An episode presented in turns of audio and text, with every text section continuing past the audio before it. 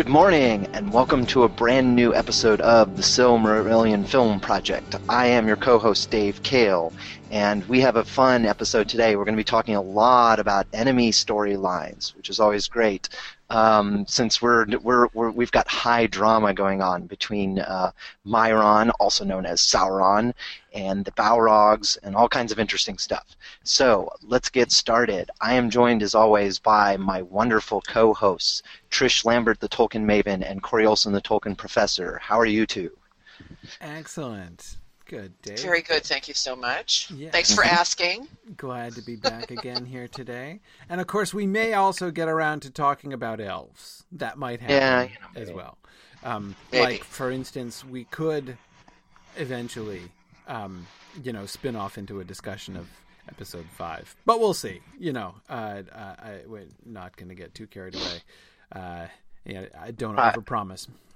Maybe we'll make a long detour into Bobway. Yeah, exactly. Always uh, an ever-present peril, uh, as Tolkien would say. Okay, uh, so uh, two quick announcements uh, before we begin. One, a reminder, and one, a forewarning. The reminder, of course, is for Midmoot, which is fast approaching. We are now two weeks away uh, from the the Mythgard Mid Atlantic they, they gave it such a long name. I always forget it. The Mythgard Mid Atlantic Imaginative uh, Literature Symposium or something like that. Anyway, um, it's Midmoot and it's awesome, and uh, it's it's going to be a lot of fun. I encourage you to uh, to look into it if you haven't. There's still two weeks, still plenty of time to sign up, but uh, but uh, but not as much time as there used to be. So I definitely encourage you to do that. It's going to be at the University of Maryland campus on the weekend right after uh, Bilbo's birthday so 24th and 25th of September. Uh, so if you're anywhere in the area and you can come and join us, uh, the registration fee is very cheap. It's 30 bucks for the weekend. It's a two-day conference, Saturday and Sunday. Saturday and the first half of Sunday. Um, and then we have the banquet in the middle uh, to cover the cost of the banquet. There's a separate charge for the banquet. We're just sort of charging that at cost, um, but um, uh, but that'll be really good. It'll be it'll be a definite upgrade from you know squeezing ourselves into booths uh, at a restaurant, which is what we did last last year. So uh, anyway, yeah, it's gonna be it's gonna be fun. Karita says she's she's very excited. It's like it's like nerd Christmas. Uh, yeah, exactly. Midmoot is uh, uh, is is is is always a lot of fun. It was really wonderful last year, and I'm looking forward to the the even bigger and better Midmoot that we're going to get this year. So uh, we look forward to getting together down there in the Mid Atlantic region again, um, and I hope that that, uh, that some of you can join us. If you want details and how to register, you can go either to the Mythgard.org website on onto the the events tab, you'll see the, the link to it. Or if you scroll down to the very bottom of the signumuniversity.org homepage, you'll see it listed among the events there, and you can register from there as well. So I hope uh, hope that people be able to come out and join us. The forewarning that I uh, wanted to give was uh, the to kind of tell you about the uh, large pot of wonderful things that is brewing for the next month and a half, two months, um, coming up at Signum University. Because of course it is autumn, and uh, the summer heat is finally fading away. The leaves beginning to change color. At least they are up here anyway. And uh, uh, where I am in New Hampshire, I have some distinctly yellow leaves in my backyard right now. And uh, this means it is almost time for the annual Signum University Fall Fundraiser, which means lots and lots of really, really cool and fun events. Uh, not to mention, of course, the opportunity to support Signum University, which provides you all of this wonderful free content. So, um, the just so just to kind of give you a little bit of a glimpse of what's going to be happening, the the the campaign runs from Bilbo's birthday on the 22nd of September all the way through uh, through Halloween. Well, through at least through the 30th of October, which is the day before Halloween. So uh, All Hallows Eve Eve um, is going to be the day of our final, uh, our closing webathon, which is now traditional. Will be our fourth annual uh, webathon, where we will do the broadcast for uh, for most of the day. Robert Brown is accusing me of Northern Hemisphere bias. Totally true, Robert. I understand. So let me say, Robert, uh, so as the crocuses are beginning to spring up and the flowers begin to bud down in down in Australia, it is almost time for the Signum uh, fundraiser. Is, is, is that better, Rob? Does, does, does that work? Um, anyway, so good good adjustment. Thank you. Yeah, yeah. I, I, do have to remember to be bihemispherical. Um, so anyway, so so we're going to be doing lots of awesome things. Uh, I, I we have a, a special Sil Film film session uh, that we are brewing uh, that I'm thinking right now of making part of our final webathon on the 30th of October, um, where we're going to be doing some special disc. Uh, uh, I, am going to get some of the some of the people involved in this might be surprised to hear about this just now for the first time, um, but I would like to get together uh, with our outlining team um, and have have a special session where where we work together on some stuff uh, during the webathon. I think that would be really really fun. Where, where, yeah. where we actually help out.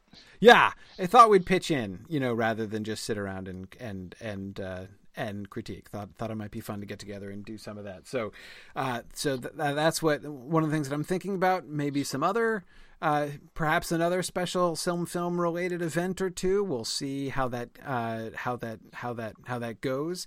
Um, but uh, Karita thinks that they need a more exciting name than outlining team. Uh, yeah, Karita, I agree. That really doesn't do it, does it? There's really it hardly does justice to the uh, uh to the awesomeness and intrepidity of uh, that particular group of people. So. Um, absolutely, absolutely. Anyway, uh, so this should be um, this should be this should be this should be really fun. So look look uh, you know in future in you know, as the next uh, week we can have go by, um, we'll, I'll be doing more announcements and messages and things to make sure everybody knows about uh, all the uh, the the stuff that's going to be going on during the campaign. It's going to be a lot of fun.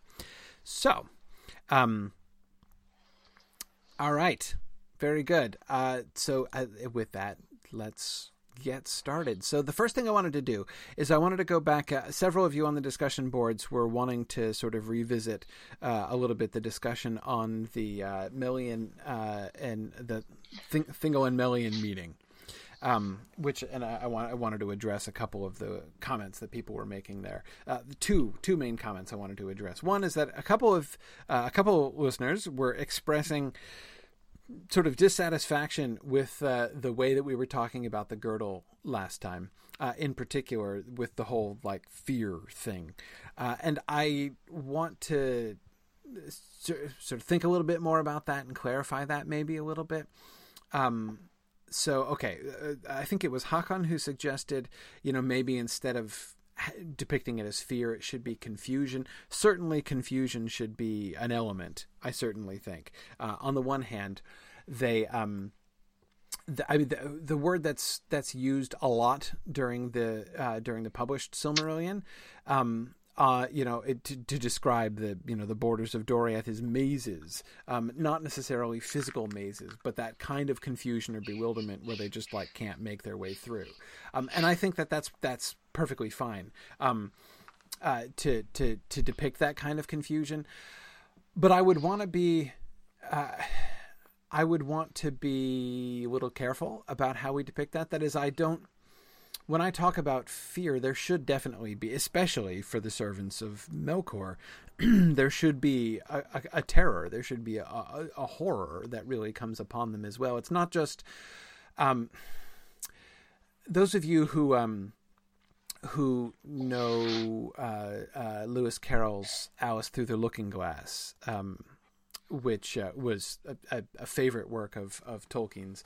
Um, may remember that when Alice is in Looking Glass World and she's trying to go towards places, most notably the hill that she can see right outside the front door of Looking Glass House, when she arrives in Looking Glass World, uh, she's trying to go towards the hill, and every time she begins to approach the hill, she suddenly finds herself walking away from it and instead like suddenly going back into the door of the house when she thinks she's getting closer to the hill um, but she has no experience of that. It's just like she's walking and she thinks she's walking in one direction, but then soon discovers that she's walking in another direction.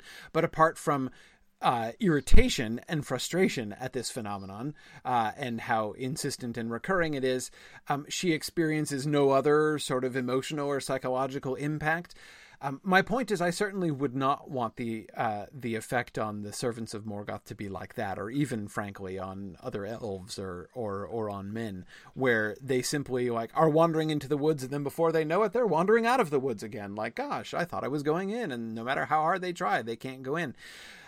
I would not want it to be so neutral as that. Um, it seems to be. I mean, the, the the way it's described, especially in the earlier texts, suggests that Tolkien's vision for that was something significantly more mind bending um, than that. Um, and thing is, how do we yeah. how do we depict that though? I mean, Jackson did a really very good job of that in The Hobbit. Um, yeah, you know, I mean, yeah, having having some reaction fearful is probably the easiest one for the audience to pick up from the actors, you know, from the characters. It's probably you know going to be the easiest thing to do. Um, yeah, yeah, and and frankly, I mean, it kind of seems to me that like them running away in fear is kind of the end result. No matter, I mean, even if we make it confusion, right. it's going to be. I mean, right. that's where they're going to end up anyway. Is not just being like, huh, well, that was a kind of a frustrating experience, but I guess I'll give up now. Like, obviously, that's not where we want them to be after kind of you know uh, people who are trying to get through the girdle. So, um, uh, yeah. Um, now, uh, Brian that noise is not is... me. That noise is not me. I just want you to know. that bird. No, that's that's me. I'm I'm I'm podcasting from my porch in Pasadena. Oh, got, it's a wild a, bird. A flock, flock of there, birds, don't you? Yeah. There's there there's urban legends about like a flock of escaped parrots that fly around. Oh, it's not an urban legend. Where my sister lived in North Hollywood, there was a flock that flew through. Absolutely. There you go. I see. The, so. the, the, the legends are true. That's right. so, continuing the subtle parrot motif of uh, of the film film broadcasts. And what? That's poor, right. Poor Buddha always gets sequestered during some film, so he's not making any noise. right, right. But anyway, he'll probably accept some of the blame.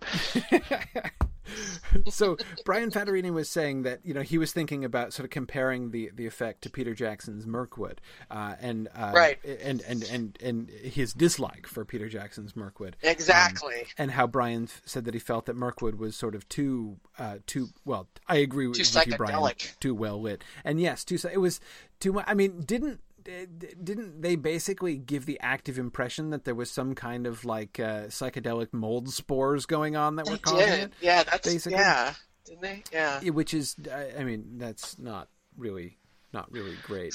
Um, uh, yeah. So, and this, Nick Nick Poato gives us the quote there that in the published Silmarillion, the girdle is called an unseen wall of shadow and bewilderment. Um, yeah, shadow. It is. It is dark. It is. It is terrifying, but it is also just confusing. They do get turned around and and and lost. I think that some of them should get lost and never come out again. Um, you know that one of the things uh, that is going to happen, I would think, to many of the uh, to many of the like the orcs who attempt to get in or or whatever is just like they go in and they don't come out, and so the rest of the orcs are right. terrified, not knowing you know what happens to them. Um, but uh, anyway, so um, so yeah, so I mean, I, I I, I, I do want to kind of defend the fear thing, but at the same time, I do um, agree with the distinction that people on the discussion board were wanting to make. That is, it's it it shouldn't be the same thing. Like the the sort of the the Sauron fear that's up, you know, uh, in in you know post war Dorthonion, and the the the Melian, you know, the girdle of Melian and the zone where they meet. It's not that this is the meeting of exactly like things. Um, it not at all. And there can be definitely more of an element of bewilderment and confusion more than simple terror um, to the girdle of melian. Mm-hmm. and yet there should be there should be fear. It should be a very different flavor of fear. Um, and i would think that the um, the that sense of this is something that we've been actually playing with from the beginning, and it's this it's it's actually an interesting time to kind of come back to it to some extent. I think that is the Thingol and Melian moment is a very natural moment to return to it, and that is sort of the different qualities of fear that we were introducing back at Cuiviénen. That is, there is the, there is the simple terror of the Dark Rider, right? Like something is going to get me and drag me off, and I don't know what, and I'm afraid of that and then there's the fear that they experience when they meet Orome, you know, when they're like, "Oh my goodness, like this is a god, I am afraid." Um, you know that difference between fear and the numinous awe that they experience, and of course, which some of them don't experience. Some of them experience simple fear when they see Orome, um, the same kind of fear that they experience when they see the Dark Rider, or don't see the Dark Rider. But anyway, um, so th- that that you know that kind of uh, that opportunity that we already have had back in episode one to um, to sort of consider and depict these different kind of flavors or kinds of fear is something I think we can pick up on again. I mean, part of the part of the the thing that I think different people and different races are likely to experience the girdle very differently. I mean, orcs, I think, would have a different experience from men, who would have a different experience from, say, the sons of Feanor, um, if they came to the the girdle of Melian, which they certainly should at some point, since they're neighbors uh, of Doriath later on. Um, so I think they should all experience it differently. Um, I think that the experience, especially that men and even to some extent elves might have, is just like that. I get that sense of awe. Like I, this place is forbidden. I should not come in here, um, and that sort of daring to transgress. Um, and uh, I mean, of course, they would be they would be unable to. It's not just like that they wouldn't that they would chicken out and fear to do it, but Thingol's reaction I think, even to the girdle itself, even before he sees her, would be significant, would be sort of a significant um, uh, um, sort of set up for what happens with Melian. And and here I'm thinking forward to Beren as well. When Beren comes through the girdle, you know, he is he is guided by fate. It is, you know, the doom that is laid upon him uh, enables him to come through. But but what does that mean? Um, and why does he do it? Where do you know, think about where he's coming from and what he's come through. And how and how does that lead to him getting through the girdle? I think that we can make that really, you know, psychologically consistent like the, the the the the state like the state of both the emotional state and sort of the you know sort of the the determination that Beren has and even the sort of spiritual state that he is in in a sense um, after coming through what he has come through on his journey puts him in a place where he is both willing and able uh, to dare the girdle and to make it through in ways that others uh, are not, you know, others who who who are trying to get in for malicious purposes, like the orcs, or maybe just through curiosity or something, like other, you know, wandering elves and and humans. But Beren has a different, a whole different attitude, a whole a whole different approach, a whole different way of looking at the thing, um, and. Thingol, when he comes through to Melian, should uh, also again he's daring, he's trespassing, like Beren was trespassing, um, but there's a there's you know there there needs to be something to his attitude, something to the spirit in which he does that that is different and suitable, different even from the the attitude of those who are searching for him. Um, and so therefore passing through is sort of not for them. Now, these things that I'm describing um, these things that I'm describing are obviously really, really hard to do on screen. Um, so I leave it to our script writing people to uh, uh, come up with ways to, to, to actually manifest this stuff. But uh, uh but anyway, this is kind of how I'm thinking about it. Anyway, um, sounds okay. good. Uh, the other issue so one was the nature of the girdle. The other issue about the Melian and Elwë thing was the love at first sight element, uh, and specifically uh, being careful not to undermine the parallel to Beren and Luthien. Um, and in particular, I believe, and this was this was this was kind of tricky because uh, correctly interpreting the comments people were making on the discussion board about this involved accurately remembering what we had said two weeks ago, which is hard. Um, and I wasn't sure that I was doing that perfectly success- successfully. But um, in as much as I recall what we talked about last time, which is ever imperfect, um, I believe the thing that people were concerned about was the uh, Thingol seeing Melian before in Valinor and thus seeing her again. Um, when he uh, uh, when he comes to her in uh, in Nan Elmoth, and therefore losing the love at first sight element and the uh, and the parallel uh, to Beren and Luthien. Um, I would say, uh, I'm not worried about that, and here's why I'm not worried about that. Um, remember how the Beren and Luthien thing? I, I actually think that we can use this as a mechanism for strengthening um, both the love at first sight element and the Beren and Luthien parallel. Because remember, Beren and Luthien don't get together when they when he first sees her. Um, mm-hmm. It's like the depending on the version, the second or the third time that he right. sees her. Um, and he chases after her, and she runs away, and he stalks her for like months. Um, you know, I think that'll play well with a modern audience. Me too. Me too. Yeah, like I'm hanging yeah, out in the bushes, exactly like watching the girl dancing in the moonlight, and then I like eventually leap out And and, I look chase like her. a homeless guy. yeah, I, I- exactly, I, I, exactly, and, right, and and I don't bathe regularly, uh, you know, and I've got a long shaggy beard and probably smell bad, and and uh, and I leap out and you know roaring and and I chase the beautiful girl away, and then uh, yeah, no, I think it's great. I think I think we can we can. We're going to have Law and Order Middle Earth.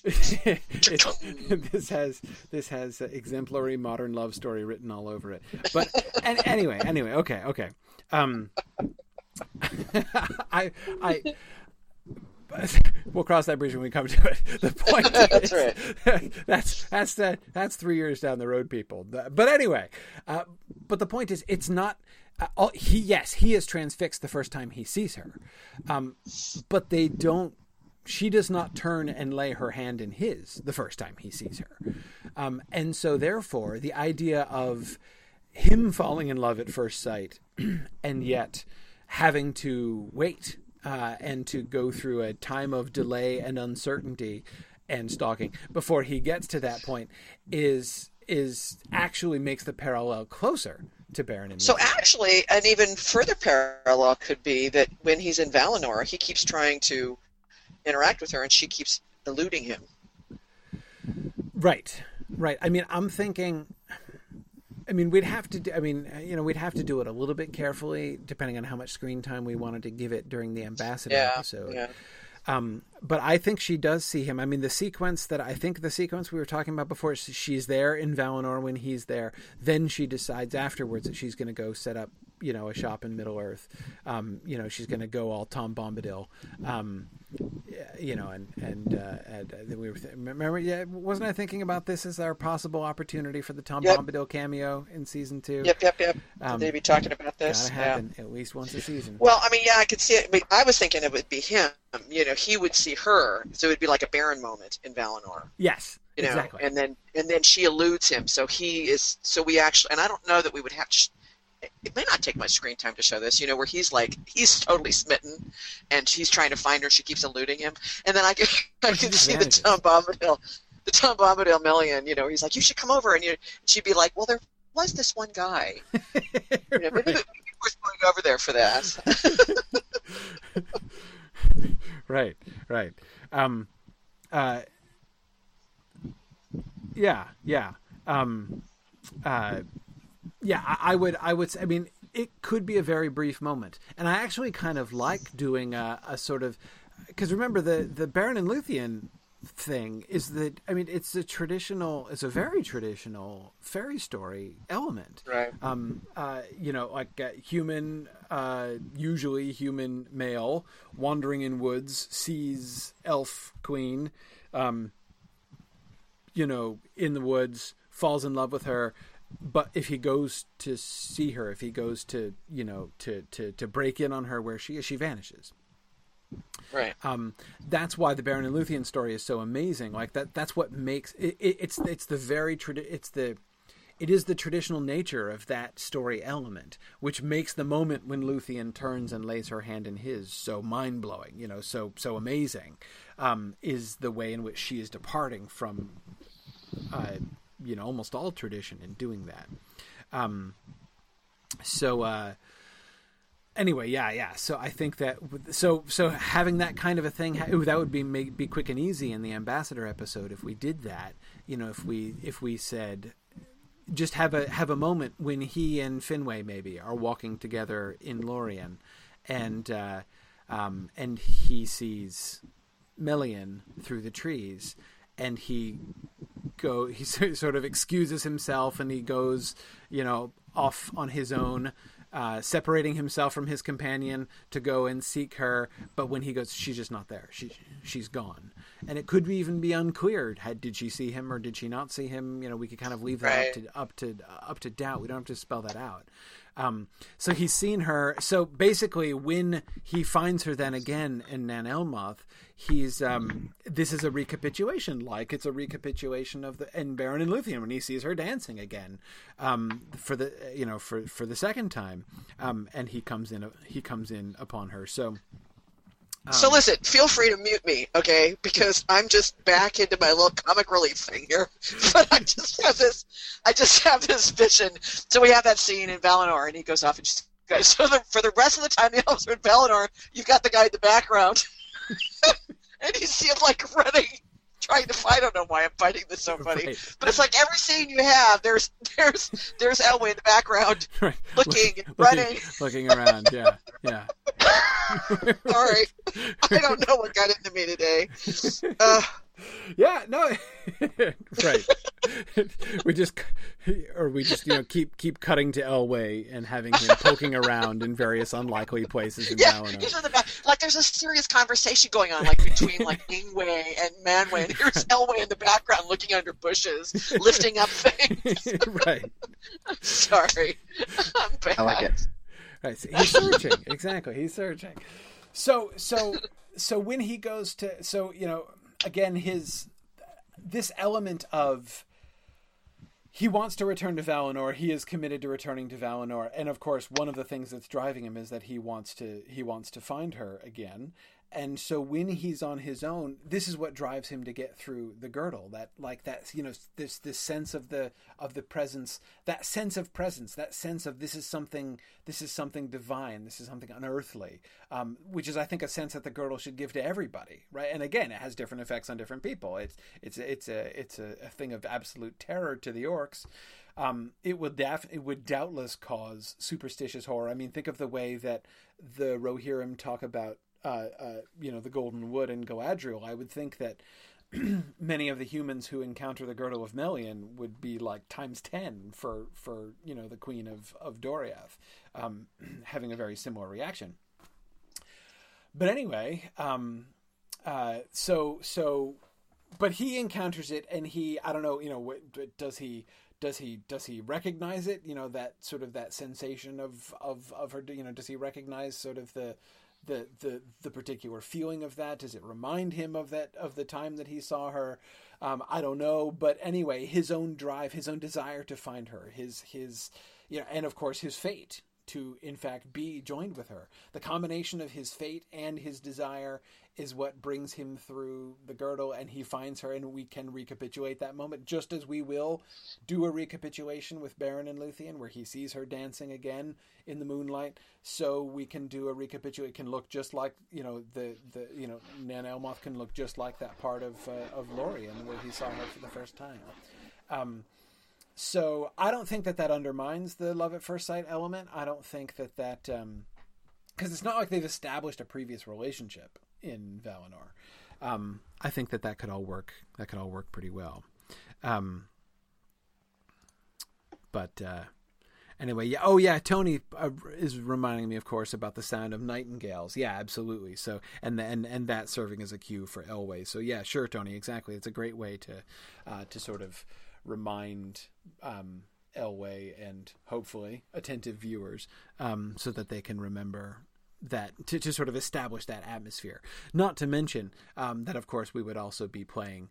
Um, we we would be playing the Melian theme uh, during that time. So between the Nightingales and the Melian theme, we would have the the um, the sound that would cue us certainly and uh, uh, give the impression of Elwë's perceptions of that. Anyway, okay, so I, I, I don't know if I've allayed anyone's fears, uh, but uh, that's I, I, I wanted to address those. Let's talk about the enemies. Some I want to talk about the enemy storylines, um, not in um, in mapping them all out in detail, um, as I think we might do that at our special session uh, on October thirtieth, but um, I want to think about sort of the concepts. Um, there's a lot of discussion about this on on the discussion board. You guys were great on the on the enemies uh, this time. Um, so I want to think first. Let's think about um, let's think about Sauron's posse. Right, we talked about this before, and uh, uh, people on the discussion board seem cool with the idea of having sort of establishing Sauron's team, right? Gothmog has his his group of thugs. Sauron, even before the Orc project moves along, um, has his people, right? Um, we already introduced or uh, discussed introducing Thuringwethil back in episode three, um, uh, spying on the elves on the debate of the elves at Cuiviénen about whether they were coming back. Um, so we have Thurin as his ally. Um, the other two obvious allies that we have for him are Draugluin, the werewolf, father of werewolves, and Tevildo, Prince of Cats, of course. Um, and uh, people were, uh, I, I, I was pleased. I was I was glad to see people were taking the Tevildo Prince of Cats suggestion seriously, uh, and I think it. I think I think Tevildo really could work. Um, as long as I mean, we you don't have to make Tevildo comical. Um, a, a, a, very large talking cat doesn't have to be comical any more than a very large talking dog has to be comical. And since I assume we're all committed to Huan, I don't see why we can't do Tevildo. Um, we would want, of course, not to, to just include him for filler, though. He needs a, a, a role to play. Um, one of the first things that I would say is that if there's something that this posse of Saurons seem to have in common is uh, uh, that they seem to be, especially when you sort of put them up against Gothmog and the Balrogs, um, that basically Sauron and his people seem to be much more into uh, stealth and subtlety than Gothmog is, um, and that seems actually to work really well right? If Mairon is all about you know wit and intelligence and stealth and subtlety, and Gothmog is all brute force. Um, that opposition seems like it would work really well, and it would really fit Sauron, um, who is the you know the subtle craftsman and deceiver uh, uh, all the way through the Lord of the Rings times. So um, that mm-hmm. that that would seem to work really really well, and his people seem to be um, very well positioned for that kind of campaign, right? For that for that kind of approach. You've got Thurin the messenger. I mean, even like the the fact that she takes bat form, and I agree with people who said obviously we can't have her in giant bat form all the time. Um, you know, we, we need to have her we need to have her shape shifting between human and bat form, and that seems to me that seems to me perfectly fine. Um, she does need to have her very distinctive um, cloak, right? That Luthien uh, is going to wear later on, as I uh, quite prefer that to the idea of Luthien actually like wearing her skin. Um, but uh, uh, but yeah, so she she has she has some kind of cloak that she wears, and that she you know is, is sort of you know morphs into her wings when she becomes a bat, because of course Luthien herself is going to take bat form um, when she uh, puts on the um, uh, the, the, the, the, the hame of Thurin when she and Beren are in disguise. Um, yeah, Robert Brown just, you know, Robert, I just realized when as soon as you said that, I realized that that was exactly what I was picturing. Uh, that is, I was picturing the Morrovals from Lotro. That's totally the image that was in my head, and I didn't even realize that that was the image that was in my head. But you're completely right, Robert. That's what I was picturing. Um, uh, and uh, their model for this sort of like evil bat woman creature is uh, is really not a bad one actually for what I was thinking of with uh, with with Thurin Um, and uh, Karina, I completely agree that this sounds like a great opportunity for our wardrobe people. Sketches would be lovely of uh, the the uh, the this this cape or cloak of Thurin uh, would certainly be a very very important co- uh, costume element uh, for for season two. So we've got Thuringwethil, and she is she's the spy master, right? That's she's the messenger and spy master. Um, what about Draugluin and Tevildo? Are there like what personalities or roles would we want to give to them? And their relationships with Sauron as well. I want to think about how Sauron and his relationship with his allies works exactly. Thurin would be, I think, an ally from the beginning, not a slave, but an ally. Because we would be introducing her so early, we couldn't really have a like creation slash corruption of of uh, Thuringwethil. We'd have to have her just sort of full formed, right? So we would need to introduce her as a right as an ally of his. Um, Brian Fattorini thinks that Draugluin is dumb hired muscle. Um, I could go with that. Yeah, that sounds right.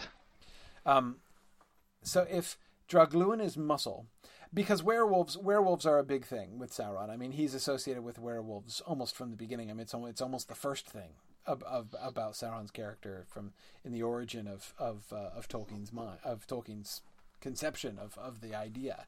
Um, so and he invented werewolves like he so he doesn't just discover them he he makes them um and so the the theme of enslavement that that people were talking about on the on the discussion boards with regards to the werewolves seems to me right. Um, that um, that he uh, the so Thuringwethil is one who has allied herself with Sauron um, presumably because she sees him as more of a you know more of a more of a like spirit somebody that she can respect more than she can respect Gothmog um, mm-hmm. And then Draugluin is uh, is is more of a slave, um, more of a slave slash creation of uh, um, uh,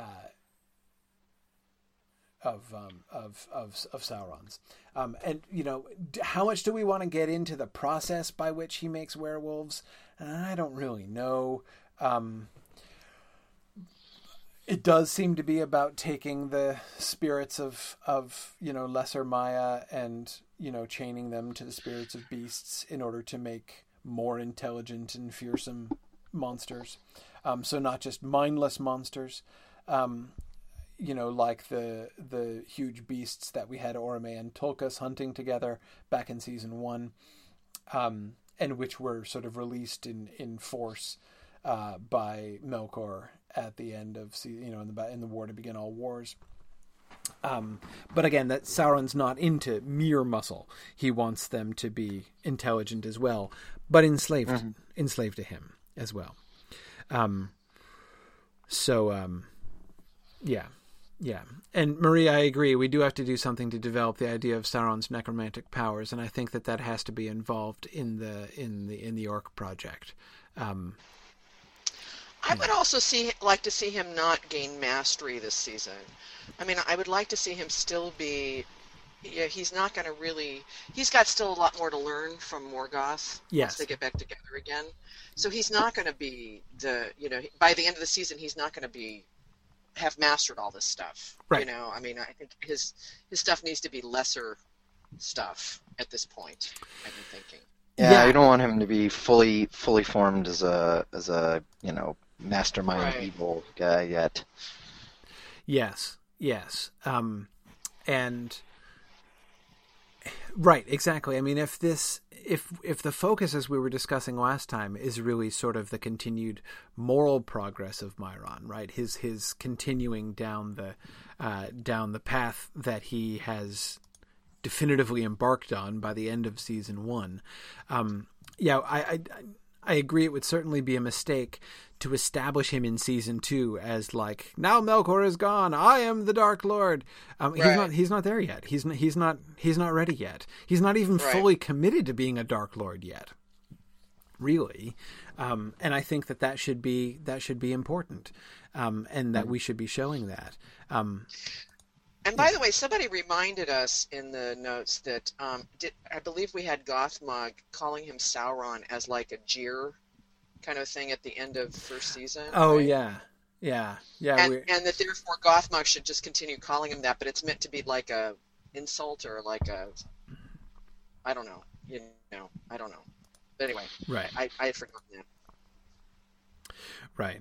Yeah, yeah. I mean, yeah, we can we can. Uh, um, you know, the way that that I really like that, or what I really like about that idea, is this idea that the name Sauron has been imposed upon him, and he doesn't yet quite right. fit it, or even resists it.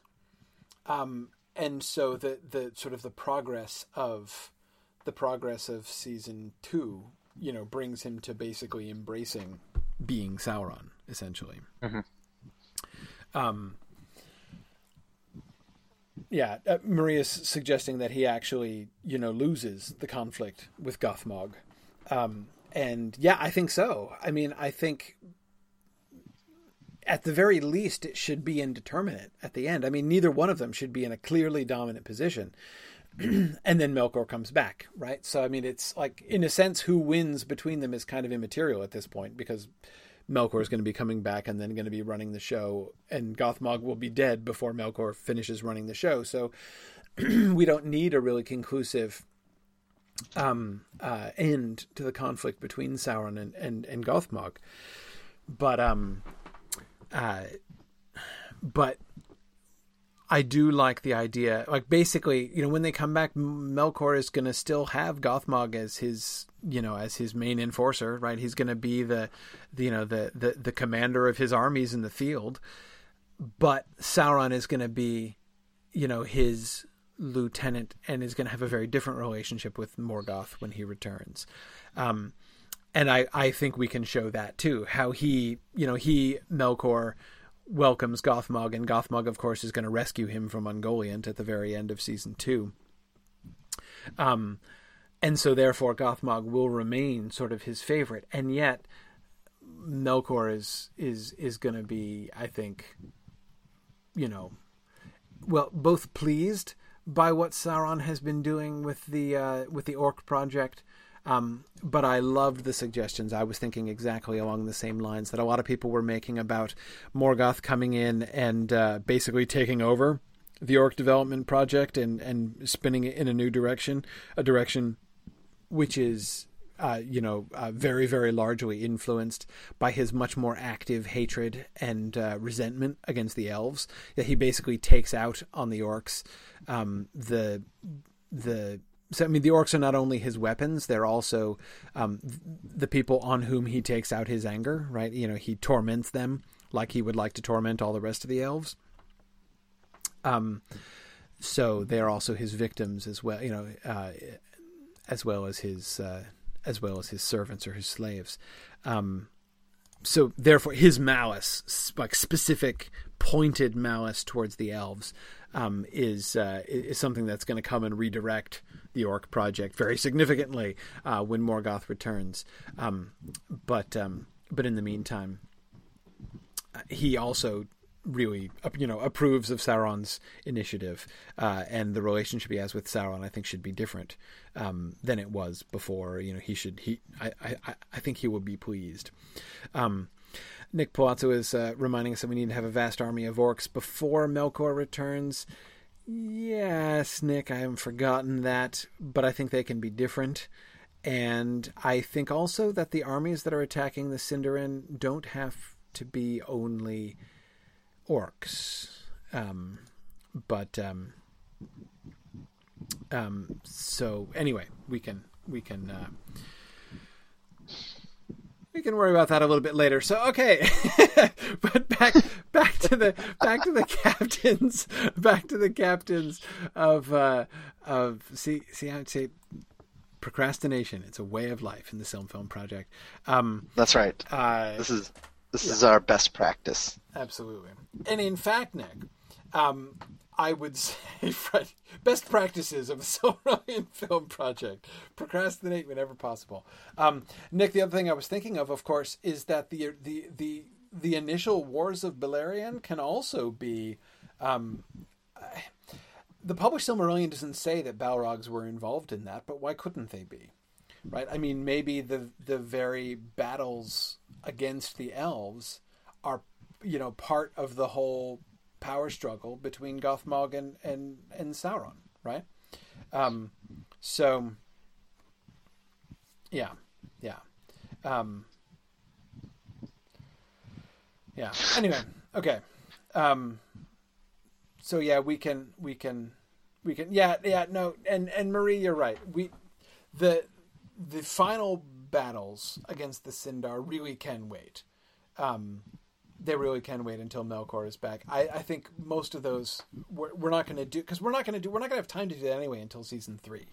Um, so I think we I think we, we we wait on that. We have plenty of time while the Noldor are, you know, doing kinslaying and journeying and ship burning and you know Helcaraxes crossing uh, to have you know plenty of action going on with the Sindar.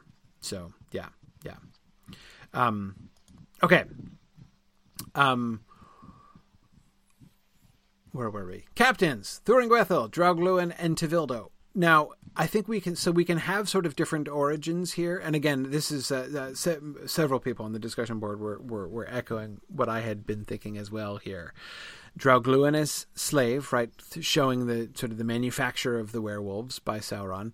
Um, Thuringwethil as the ally, um, with whom Sauron has sort of mutual respect. Draugluin as the thuggish slave, um, the tormented thuggish slave. Um, I, I, somebody I forget who it was uh, was suggesting a, a, while back that we should actually um, feel pity for Draugluin by the end, and I, I like that. And I'm thinking, of course, of uh, of Luthien's words especially to Carcharoth, you know, when she calls him a woe begotten spirit, right? Um, uh, that kind of pity for um, for Draugluin and the you know the slaves of uh, of uh-huh. of Sauron, I think, is definitely something we want to we want to instill.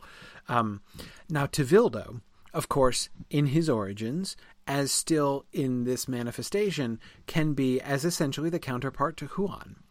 Just as Huan is one of the spirits of Orome who has chosen, just as the Valar and Maiar can all choose to manifest themselves in a particular form, Huan has chosen to. He is one of the the companion spirits of Orome, and so there, you know, the, many of the companion spirits of Orome manifest themselves physically as hounds that hunt with him. It's a very natural, you know, uh, uh, uh, concept, basically and Tevildo basically can be can be similar. Um, and he, you know, joins himself to Sauron not as devotedly as Huan and his and the and Huan's packmates, of course, because he's a cat, not a dog. So he's not going to be loyal and faithful. Uh, uh, he's going to be a cat. Um, so he's going to be serving on his own terms. can't even say the word without like that cat. I don't hate cats. Uh, You're just not a big. You don't like what they do to your family. That's no, exactly. Yeah. Sorry. Sorry. Yeah. Um, it's sad because I think in high school I was well on the way to becoming a cat person. I quite liked cats, um, but uh, but yes, my choice. I would think of... that there's probably aspects of their personality that, that would appeal to you. But yes, yes, I, I yes there rules are. it out when you have family members that get violently ill. So that's uh, well, you know. dead really, but um, yes, uh, exactly. Well, so. Yeah, um, right. Uh, yeah, Not to put too fine a point well, exactly. No, ever since that one night when my wife almost went into anaphylaxis, uh, has really changed my uh, my yeah, attitude really towards cats. Yeah, yeah, it really has. Um, but anyway, um, uh, yeah, to, as Tony says, a dog is a pet, a cat is an animal that lives in your house. I know that cats can be affectionate and whatever, but they but they they prefer to receive affection. um, anyway, anyway, okay. Um, so um uh, uh, point is, point is, um, uh, is what like uh, you know. I mean, he's he is. He, I would say you know Tevildo is sort of an ally that comes and goes, but can't really be relied upon. Um, what would his role be if Thuringwethil is spy and messenger, and Draugluin is heavy? What what could Tevildo's role be? Hmm. Confidant. Confidant. Remember I know. We, we, remember Torturer. we were this torture. Yeah. Okay. Tormentor of his slaves. Talking out loud to. Yeah. Yeah. But it, it is true. Didn't we have this dilemma last And- time? We were saying when uh, who is Sauron going to talk to when he's wandering Exactly. around? Uh, Yeah. Right. But I guess that could be all of these characters. But I, Yeah. yeah. I like the idea of Tevildo as torturer. Torturer. And and assassin, Robert, I agree with Robert. That's that that would also be good. This, Um, actually, torturer seems like cat appropriate. Isn't it? I mean, again, I don't want to be biased, but yeah, the whole like tormenting their victims thing. Absolutely. Absolutely. Um, and again, and here uh, that was suggested to me uh, by the role of Tevildo in the Book of Lost Tales. Like he's he's you know he he he has slaves and prisoners. Like Melkor sends him folks that he you know wants to to to, to torture. So, um, um, so yes, exactly. Sadistically playing with with with victims, Murray. That's that that's exactly it. But I also like Robert's idea of of of assassin as well. Um, but he's also Tevildo is unpredictable, right? And, and and not entirely reliable either. You know, uh, in part because you know instead of just uh, instead of just going out and and being like the perfectly efficient executioner at all times, he will you know seek to torment his victims and therefore possibly let them escape. Um, yeah. So anyway, so no, there's that's there's uh, that's that's we, we that means we need to give him somebody to assassinate at some point. Mm-hmm. You know, we'll have to think about that. What about Bobway? Anyway, never mind. Um, we will we'll, it'll, it'll come up at some point later on. I hope that's not what happened to Bobway. That he's been captured and tormented by Tevildo. That would By be Tevildo? awful. Oh, golly. Yeah. Um, yeah, see, I don't think that Tevildo would be able. I mean, I don't think that like Tevildo isn't somebody they could really use Sauron could really use as like an anti-Balrog uh, operative exactly. Because I don't think that I think I think that Balrogs would be above his pay grade. I don't think he could. I don't think he could do much to them. I have a feeling he would have a pretty prominent role. Um, uh, you know, like during the the like the so you know the whole the whole game that uh, Sauron plays with um, Beren and Yes. Finrod and those guys. That seems like a Tevildo machinate, machination. Oh, Mhm. yeah. Absolutely, yes, yes. Um, Tevildo should definitely be the one who is essentially in charge of the of the prisons where the where the the, the prisoners of Sauron are kept there. Absolutely, absolutely. Um, charged with uh, with getting the information out of uh, out of Beren and Finrod. Um, Brian is thinking that uh, uh, maybe he, Tevildo, hangs around with Mairon because the Balrogs don't care for him. Um, yeah, yeah. I actually kind of like that. You know that he he sort of he disdains the Balrogs because they disdain him. Um, Robert asks how he dies. I I think we have Huan kill him. I mean that's how he. That's I mean he's that's what happens to him in the Book of Lost Tales. Um, you know he's he's uh, you know he loses to Huan. Um, uh, yeah, Brian points out that all the hired help, which are not Balrogs, are looked down on by the Balrogs. Yeah, I would think the Balrogs look down on everybody.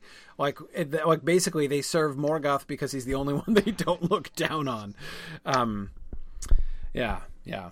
Um, but uh, yeah, yeah.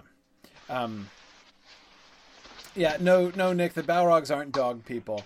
They, they aren't. They, they don't. They're not. They're they, they're they're just misanthropes. Um, you know, or they're, but they, again, they're arrogant misanthropes. They look down on everybody. Um, yeah, yeah. Um,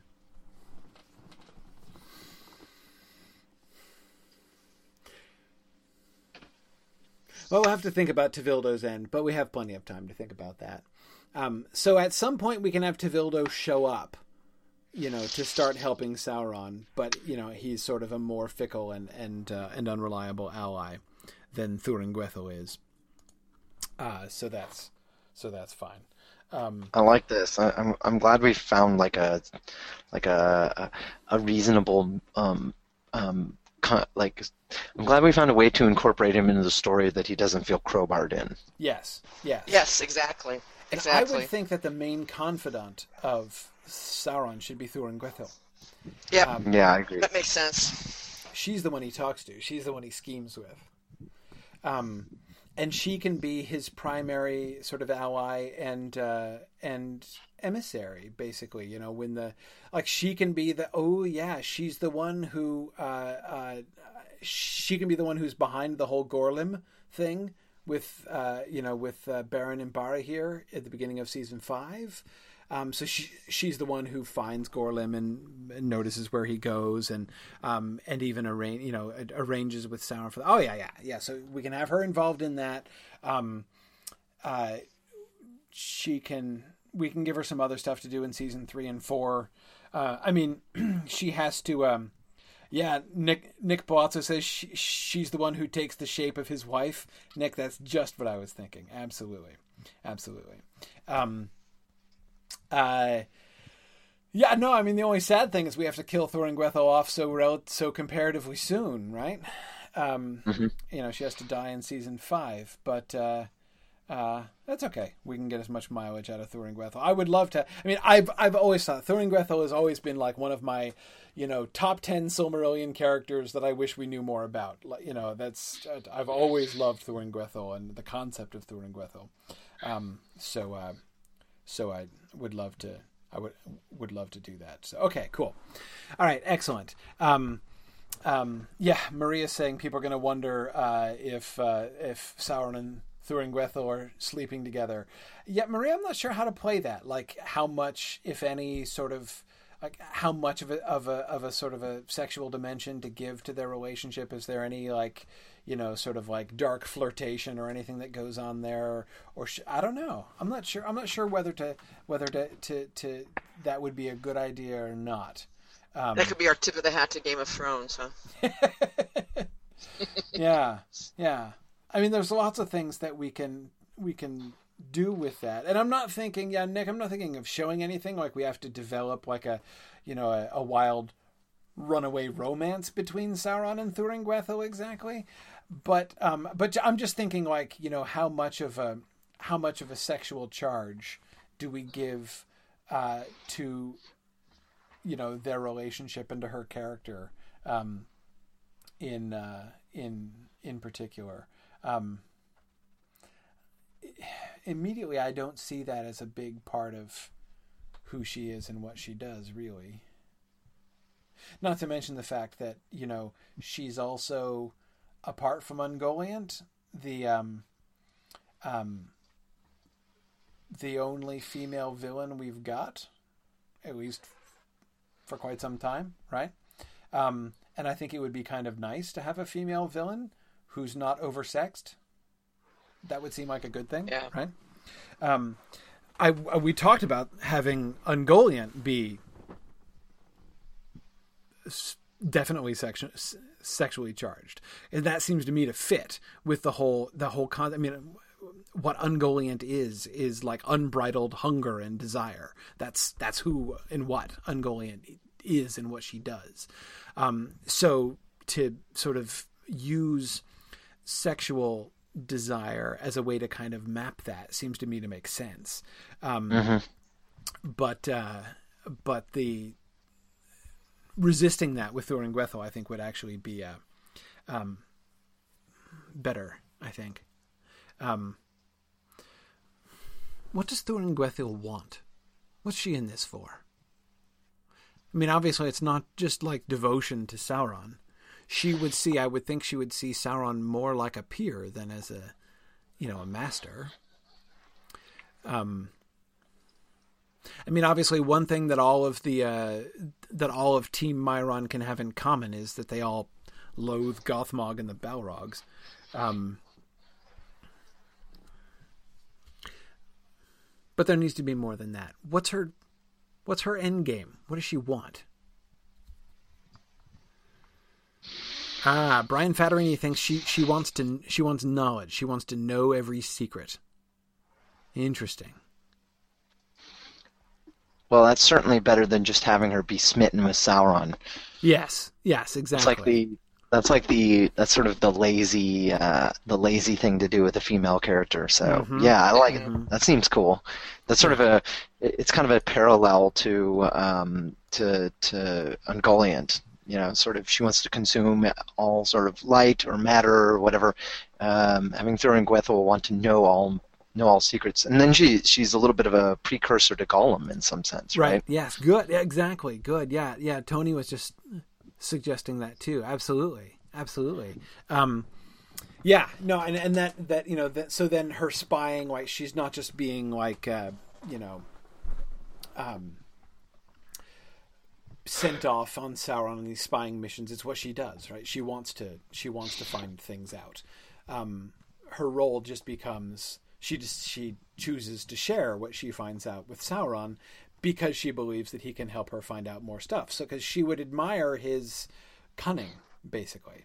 Um, yeah, Nick, exactly. She is not his sycophant. She is. Um, she respects him, and he respects her. Um, he is subtle, and he is attractive.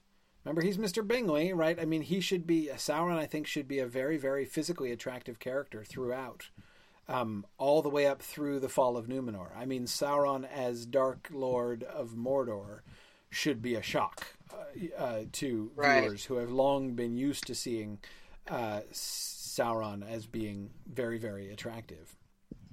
Um, but again, it's not a sexual attraction, of course, that draws her to Sauron.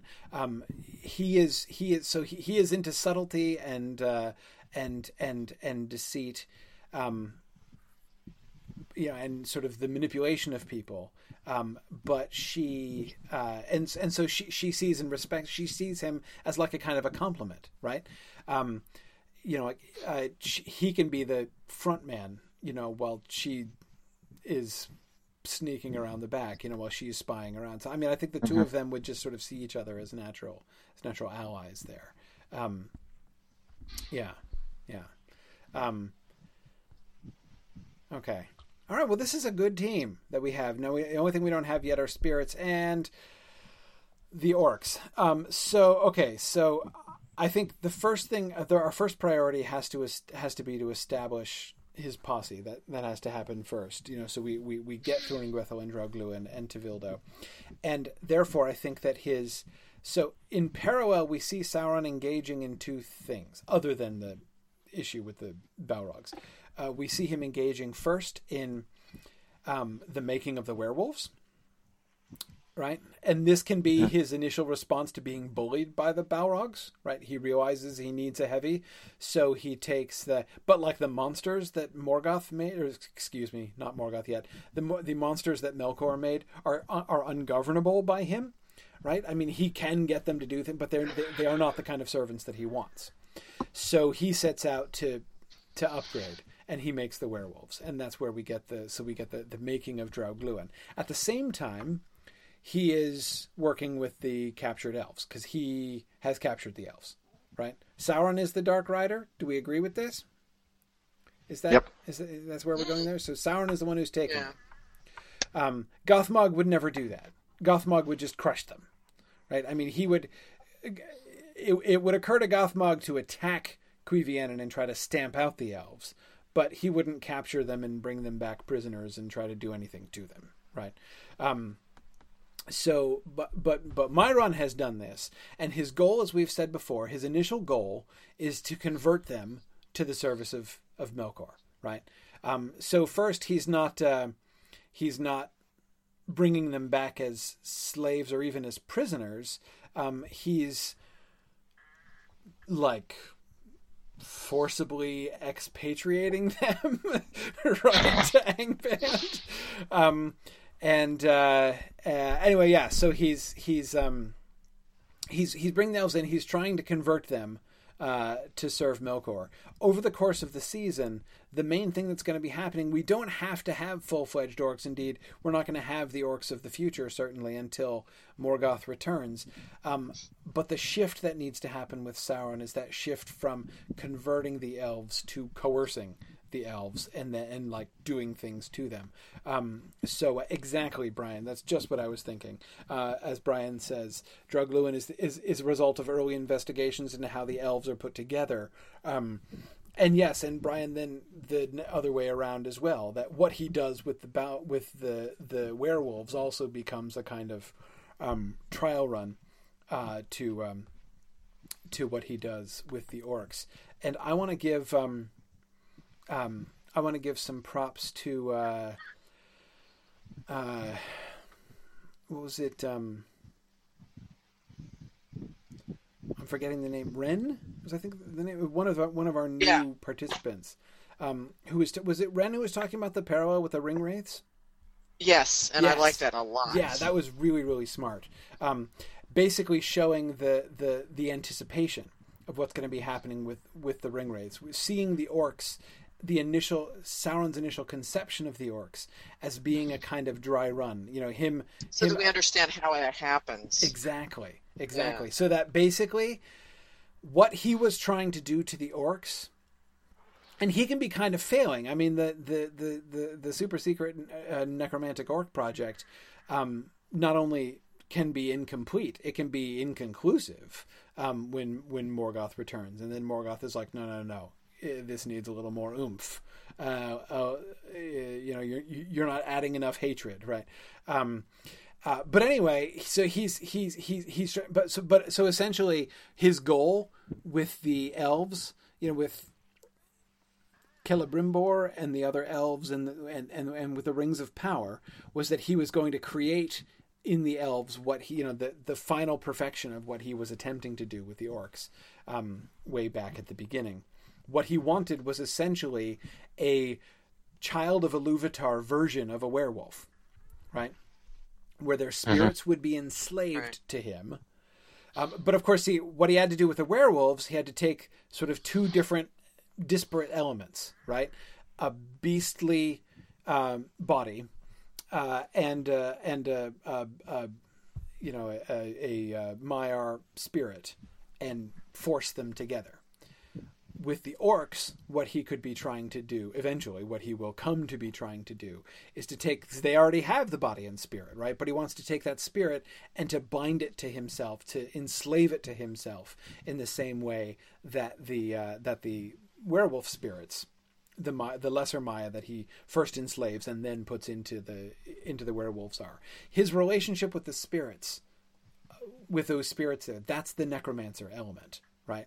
Um, and especially, I would think that the when he shifts to this, when he when he ceases to be, I'm going to try to convince you that Morgoth is awesome and that you should follow us and join with us. He's so he, he's first a recruiting officer um, with dubious practices very willing to use fear and intimidation uh, as recruitment techniques. Um, he starts as, as a, a recruitment officer and then becomes, you know, an experimenter uh, and, uh, you know, and sort of, you know, evil spiritual alchemist, right? With the with with the with the elves, um, and so he will be killing them, but he'll be he'll be uh, like basically experimenting on their spirits, trying to understand how are their my, spirits and bodies joined together, Right. and how can he enslave their bodies with or without their spirits? Because remember, of course, the ring wraiths are enslaved spirits that have long since left their bodies behind. Right. That's one model that he could where where he could where he could go eventually. Right. Um, but that's So this is where we see him gaining that knowledge, right? This is where we Yes. see him. Yes, Yeah. exactly. And and this is where he gets his reputation as the necromancer. Like that that's that's Right. his relationship with spirits. Um and and and particularly with dead spirits. Um and since elvish spirits don't leave Arda when their bodies are killed, the experiment that he is trying to make there at first is okay, if I kill them, can I ensnare their spirit and keep it from going to Mandos? Can I keep it under my own control? Right? Um, that's what he would be working on. Um, and okay, so that's like the necromantic element, essentially. Um, of the Orc project. Ultimately, again, I think his uh, his his experiments are going to be inconclusive uh, until Morgoth comes back and really finishes the Orc project. Um, but uh, but yeah, initially, uh, and I think that we can make um, we can work his initial relationship with the elves into his initial relationship with his other captains. Right? Um, he can see the elves, and just as the Valar see the elves and love them. Because they are other from themselves, and in them they can see reflected parts of the minds of Iluvatar that they themselves have not seen before. Um, so um, with the, so with Sauron, right? He has a version of that same thing. He sees them and acknowledges their separateness, and this, but the same thing that uh, that fills the Valar with love when they see the elves fills him with envy to some extent, but I would say ambition, right? I can use this. These could be my allies. This could work out really, really well if only I could get them in line. If only I could get them, you know, under me, basically. Um. Anyway. Okay. All right. Um. Well, while we still have half an hour, we should get to actually episode five. So in episode five. Making great time as usual. Yeah, yeah. Um, but no, that's good. I have no regrets. That I, I, I really wanted to to work through. We've been kicking around, you know, these kinds of ideas for a while, but I, I really I, I, feel much clearer on the whole concept, and this is something that's going to be, you know, really driving us not only through the rest of season two, but into season three and four as well. So, um, uh, anyway, we'll um, uh, we, can we can we can we can continue this discussion later on, perhaps uh, in our special fundraising episode. But so let's get back to episode five. So in episode five, um, we've just had Thingol and Melian. So Elwë has gone away. Um, we have uh, so we have we have that sundering. We have Olwe and Círdan deciding to go on, um, and the uh, the followers of of Elwë, the Doriath crew including Celeborn, decide to stay and look for uh, for Elwë, as we discussed last time. The big thing for the for the elves in this episode, in episode five, is first the arrival in Valinor by the Noldor and the Vanyar, and also the um, uh, the choice of Círdan. The the final division of the Teleri needs to happen. So Olwe needs to set out. Since we have the arrival of the Vanyar and the Noldor, we we we had originally thought about that maybe for last episode, but last in our in our last session we decided that, to turf that forward to to this episode. Since we have the arrival of the of the Vanyar and the Noldor and Valinor and the departure of Olwe uh, in this episode, I think that those two things have to frame the, they really need to frame the episode, right? We need to start with the arrival of the Vanyar and the Noldor, and then to end the episode with the departure of Olwe, right? I mean, that would seem to be the um, that would really seem to be an unnecessary way to to to kind of contextualize it, so it doesn't, so we can get some sense of the appropriate passage of time uh, among those. Seem that's that seems that would seem to make sense. So, if we start with the Noldor and the Vanyar arriving in Valinor, what do we do there? I mean, what happens? What do we want to emphasize? Do we want to emphasize the welcome that the Valar give to them? Do we want to, I mean, does anything happen? Other than like you know all the Valar and the Maiar turning out in their Sunday best to like wave little banners and throw confetti when the elves arrive on the shores. Um, well, what's what's going to happen? Probably they should the be at a party. Yeah. What's going to happen to make the elves go back and say, "Yeah, yeah, we really should go there"? Um. Wait, which ones? Better food, the ambassadors, right? Oh, the ambassadors, right? Yeah, no, well, the the Vanyar, right, right? The Vanyar and the the Vanyar and the and the Noldor. Noldor. Right. Um, the Noldor have been convinced by Finwë, and Finwë's appeal was very was you know as we were talking before oh, okay, okay. was very yeah, Noldorin right. based, right? right? Very page. like yes, the yes. desire for knowledge and everything, and what they can get, you know, what they can gain over in Valinor. Um, the Vanguard yeah, so, go for the more pure relationship with the Valar, right? The more pure right. awe and love of the so Valar we're gonna themselves. start. We're going to see that happening. Then we're going to see that. So should we? Yeah. Yeah. Should we launch into a montage of like scenes of um, of of them doing the things you know that were the primary driver for them coming? So like we show an initial welcome, and then we show the the Noldor sitting around with uh, Aule. Uh, whittling, whittling. Oh, I was thinking whittling. yes, yeah, exactly. Whittling. Yeah. Taking lessons, right? You know, like we have them sitting at little desks, right, with Aule standing in the front of the Little room with a big smile on Yeah. his face. Yeah. yeah. With a long pointer Yeah, pointing class. to things. Yeah, exactly. Right. We have. Oh, uh, I no, I was never mind. you know we, gonna- we, we show we show we show Ingwë you know sitting in like a, a contemplative game of of, of, of of checkers with Manwë you know we Okay, like here I go again, guys. You ready? You ready for this? so when so when Mairon has meetings with the flip chart, he needs a little laser pointer that makes that makes Tevildo go nuts. makes Tevildo go nuts. yeah. No, no. I think that I think that Aule should use a retractable stick to point, and then There. Feanor should invent the laser pointer later on, like as like as his elementary school project. You know. That's right. That's right. That they'll show how how um how brilliant he is. Exactly. Exactly. That's like his science fair project in seventh grade Yeah, yeah. is the laser pointer. Um, so So yeah. I, I don't know. Yeah, that's the question. I guess the question is, do you have a um an actual like extended arrival scene, or do we just briefly show them arriving and then launch into like you know go right into sort of a time passing quickly, showing them settling in and doing stuff? I'm I'm kind of leaning toward the latter. Yeah. I mean, the settling in and doing stuff doesn't even have to happen in a montage. We just come back. I mean, like, yes, they're going to build Tirion. We don't have to show them doing it, though. Like, Mhm. all we have to do, like, when Olwe sets out for Valinor, um, you know, Mhm. they we can see, we can show the like the island disappearing in the distance, right? As Olwe and the Teleri and the, the, the last of the you know, the remnant of the Teleri finally set off across the sea, and then we end, you know, with uh, a shot back at Valinor, right? With Tirion built, um, so we can see them having settled in.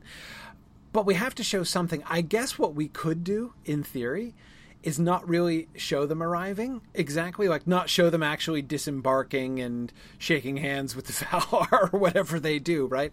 We could just show, like, we could open the the uh, this segment with. Um, you know, like with the sea, right, and the the the holy mountain appearing over the sea, right, as they come closer, and so like you know, just Valinor approaching, you know, and that glimpse of Valinor Right. across the ocean and getting closer and closer, and then you know we can we can show we can have c- camera angles which will show the Noldor and the Vanyar, so we know who, who's there, right, and who's doing it, so we can kind of establish in that way um, that uh, that it's the that the Vanyar and the Noldor have arrived. Um, but the the primary emphasis, if we did it that way, if we showed so little, would just be, you know, sort of this very sort of suggestive concept of Valinor as the, you know, the shining, desirable land of promise, and then later on we show the you know the beautiful city there and the elves sort of settled in. Marie suggests that Feanor probably invents Wi-Fi and glitter too. Yeah. Yeah, probably. there you go. Yeah, both of those, I would think. Um, anyway, so uh, uh, um, yeah, I think maybe a minimalist thing would probably be better here. We'll have plenty of opportunity to show the Vanyar and the Noldor interacting with the Valar when we get into the real Valinorian segment, which is going to start really not in episode um, six, but in episode seven. Um, well, six and seven. It'll be starting a little bit, I guess, in the next episode. But, um, but yeah, I, I, I think we can kind of we can kind of save it. So if if actually we frame the entire first stage segment of episode five with glimpses of Valinor, right? First, the gl- the glimpse of the holy mountain as they arrive, and then second, a distant sort of helicopter shot of Tirion upon Túna, right, with the Vanyar and Noldor living there um, at the end, and then show really nothing, nothing else. Yeah, Robert Brown suggests that at the beginning we make it look, we try to evoke the idea of a far green country under a swift sunrise. That's kind of more or less what I was thinking, Robert. Yeah. Yeah. In fact, Robert, if we were really cunning, the same exact camera shot that we use for the Vanyar and the Noldor seeing the mountain and approaching it from over the sea, we can use as Frodo's dream in the House of Tom Bombadil in Oh, like yeah. season 16 or whatever it's going to be. Um, yeah, yeah, yeah, absolutely. Um, uh, so, and I think they should arrive at the mingling of the lights. Right? We should show the mingling of the lights, the silver and the gold lights. Yeah. hmm Nick Palazzo suggests it's likelier to be season 49 when we get to the house of Tom Bombadil. Oh, ha ha ha ha ha ha. ha. exactly. Please. That sounds optimistic to me. Yeah, exactly. as if we would. But yeah, mingling of lights. Mingling of lights, good idea. As as if we would rush that quickly. But anyway, okay. So, um, Right. And this enables us to put the majority of the focus on uh, on Middle Earth anyway, which is where I think we would I think we would want it. Though I would say as well, this episode would be one in which I think we could afford to spend a little bit more time in the Arwen uh, frame if we chose to. But I'm not going to talk about that right now. Instead, um, let's talk about Círdan. So, Olwe and Círdan have set out Olwe with the explicit desire to fulfill his brother Elwë's goal, right? He wanted to take the Teleri. It was his vision that the Teleri would go to Valinor with the Noldor and the, and the Vanyar. And although they're lagging behind, and although they've lost now two large segments of their population, apart from all the ones they left back at Cuiviénen, um, nevertheless, he is going to take the remnant, and he is going to go on to he is going to go on to to, to Valinor. Círdan is going along with him. We don't have to give Círdan a very large speaking role there, but uh, um, but he needs to be very clearly present because this episode is going to be his big show. Um, because they arrive at the shore after the Vanyar and the Teleri leave, or sorry, Vanyar and the Noldor leave. They arrive at the shore, and now we get the thing with Ossë. Um, and here's where I want to give credit to another one of our new posters, um, uh, because this was, I believe, oh, what was his name again? Ray Burns. Um, I really, uh, Ray, the comments that you were making on the discussion board really crystallized the thing that was already in the back of my head when I asked the question last time: How do we make Ossë and Círdan's relationship. Like we know that they become close, right, and that they, you know they become close friends, and Ossë becomes really attached to the Teleri as a whole. Um, how do we do that? Because Ossë, frankly, seems kind of antisocial in the way that we've depicted him in season one, right? Um, if not antisocial, it's kind of it's. I mean, he's rough and chaotic, right? And he was the one who briefly rebelled and then came back to his allegiance, but um, seeing him go all like you know you know soft-eyed and tender-hearted when he sees the elves on the seashore seems a little s- bit of a departure from his character as we depicted it before Maybe they're both really gruff. Maybe Círdan's like super gruff, and it and he you know really appeals to Ossë. the two of Maybe, them maybe Círdan's a little bit of a bad boy. i I, mean, I don't know. I don't think we defined his character as personality. No, I think we've always. I don't know if you have, but I've always thought of Círdan as sort of being this beneficent, you know, calm, sort of Yes. Buddha type. Yes. You know? Well, he's so patient, right? I mean, he's the guy who's just like, I'm the one who sits here at the harbor, and I That's just. right. I'm the ferryman who stands around for like millennia, literally millennia, waiting in case anybody needs a, a boat ride. Right, that's my job. That's right. which is it. So yes, it does. It does get give this idea of serenity, but that doesn't mean that's necessarily his person. It's his job, but that's Especially not necessarily early his on. personality. Right, exactly.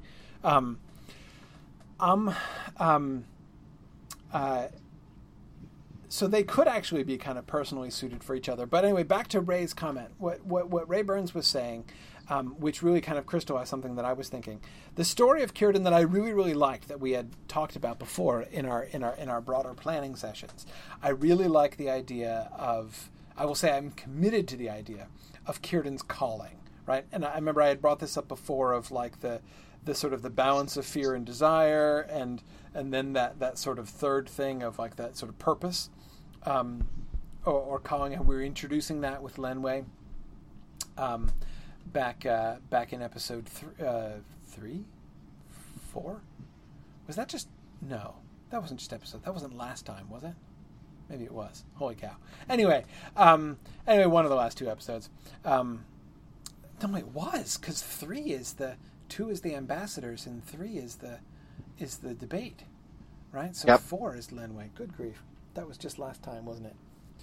Anyhow, right? So so we've we've Seems like just- it was six months ago. it sure does. So we just introduced that, um, and so, but but really, the sense of purpose that leads Lenwë in, after his meeting with Treebeard um, to decide to stay and to adhere to Middle Earth and to pursue, you know, sort of that sense of purpose and calling that he feels for the elves, very rightly feels for the elves in Middle Earth, um, is really just kind of a foretaste to the more specific kind of task and purpose that Círdan is given.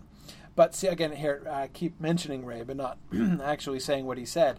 The connection that uh, Ray made uh, was to Ulmo, and that Ray was precisely what I was kind of kept coming back to when I was thinking about his relationship with Ossë. That really, it's not a very Ossë thing to be like, ah, Círdan, I bestow upon you the purpose of remaining by the shore. You are to be the bridge. It is your role uh, you know, to be the uh, you know to be the, the, the, the link between the elves of Middle Earth and and and Valinor.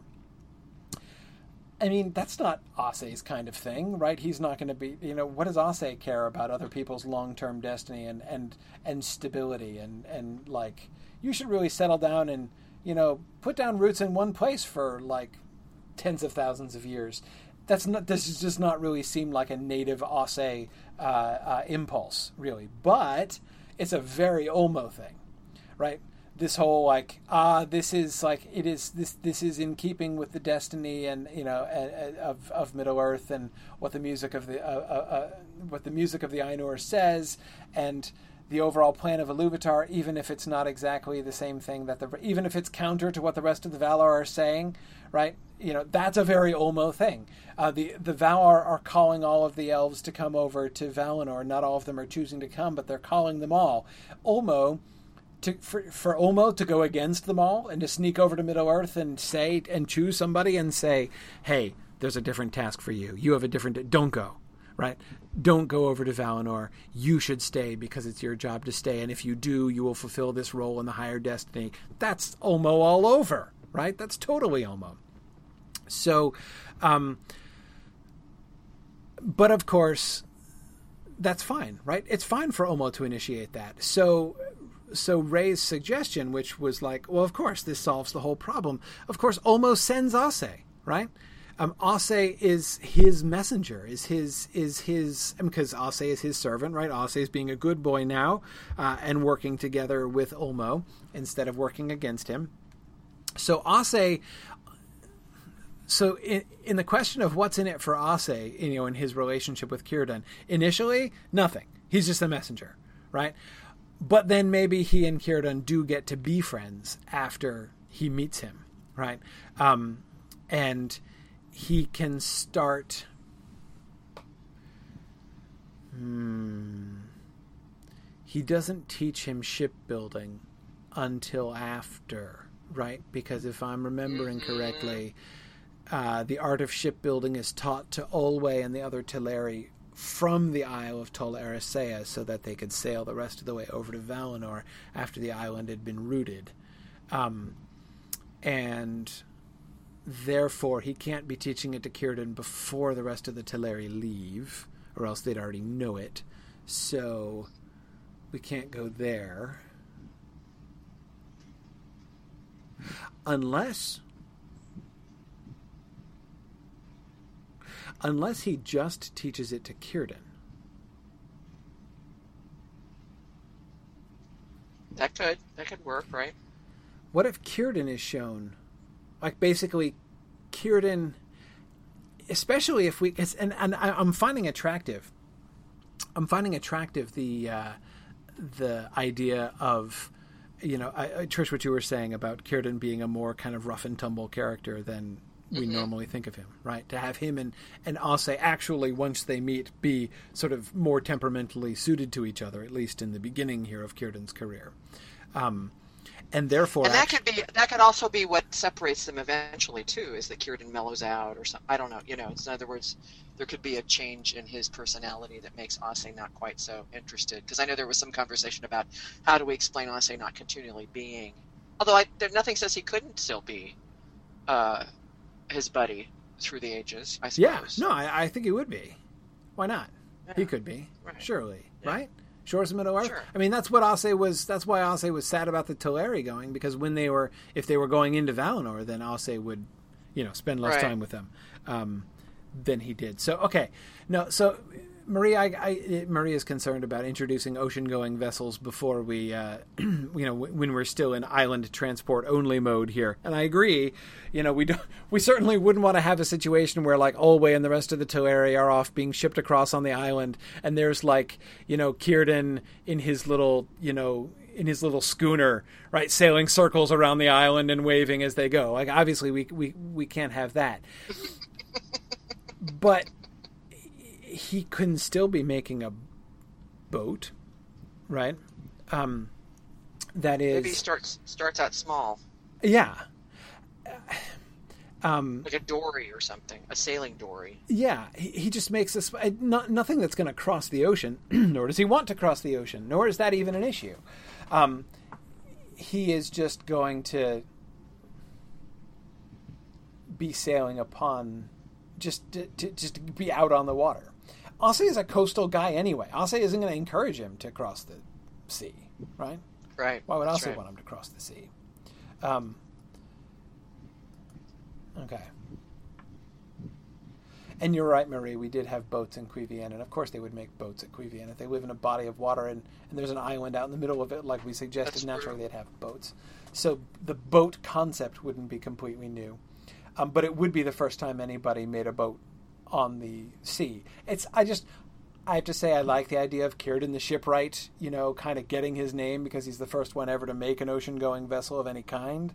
Um, uh, Robert Brown is suggesting uh, uh, that Ossë could pass on to Círdan the making of surfboards, and I agree, Robert. I have to admit I had that image in my head, right? You know, like if, if if Ossë is the rough coastal waters, right, is is in charge of the rough coastal waters, and Círdan is uh, is sort of a rough and adventurous guy and is enjoying hanging out with Ossë, I have to admit, like the image of surfing immediately came. That would seem to be the very perfectly natural expression of that relationship, right? Um, I don't think we could do that without satire. Um, it would uh, it would it would devolve into parody instantly uh, if uh, if we actually had surfing. However, it's it's almost too bad because conceptually, actually, that works really well. Um, but uh, yeah, no, it's too uh, too culturally loaded. I'm afraid. Um, but um, yeah. Uh, anyway, so why don't we have Ulmo? Because here's the other thing, we've al- we've al- we've already begun. We've already suggested. Um, this came up last time. Um, boy, last time does feel like six months ago. This came up last time when we talked about the question of where does that idea, that Lenwë's idea of like the calling and purpose of the elves to be here in Middle Earth, where does that come from? And we had talked about the, the, the you know Lenwë and possibly some of the Avari as well, um, having an encounter with Ulmo, right, and having these dreams and visions as they as they sleep next to bodies of water.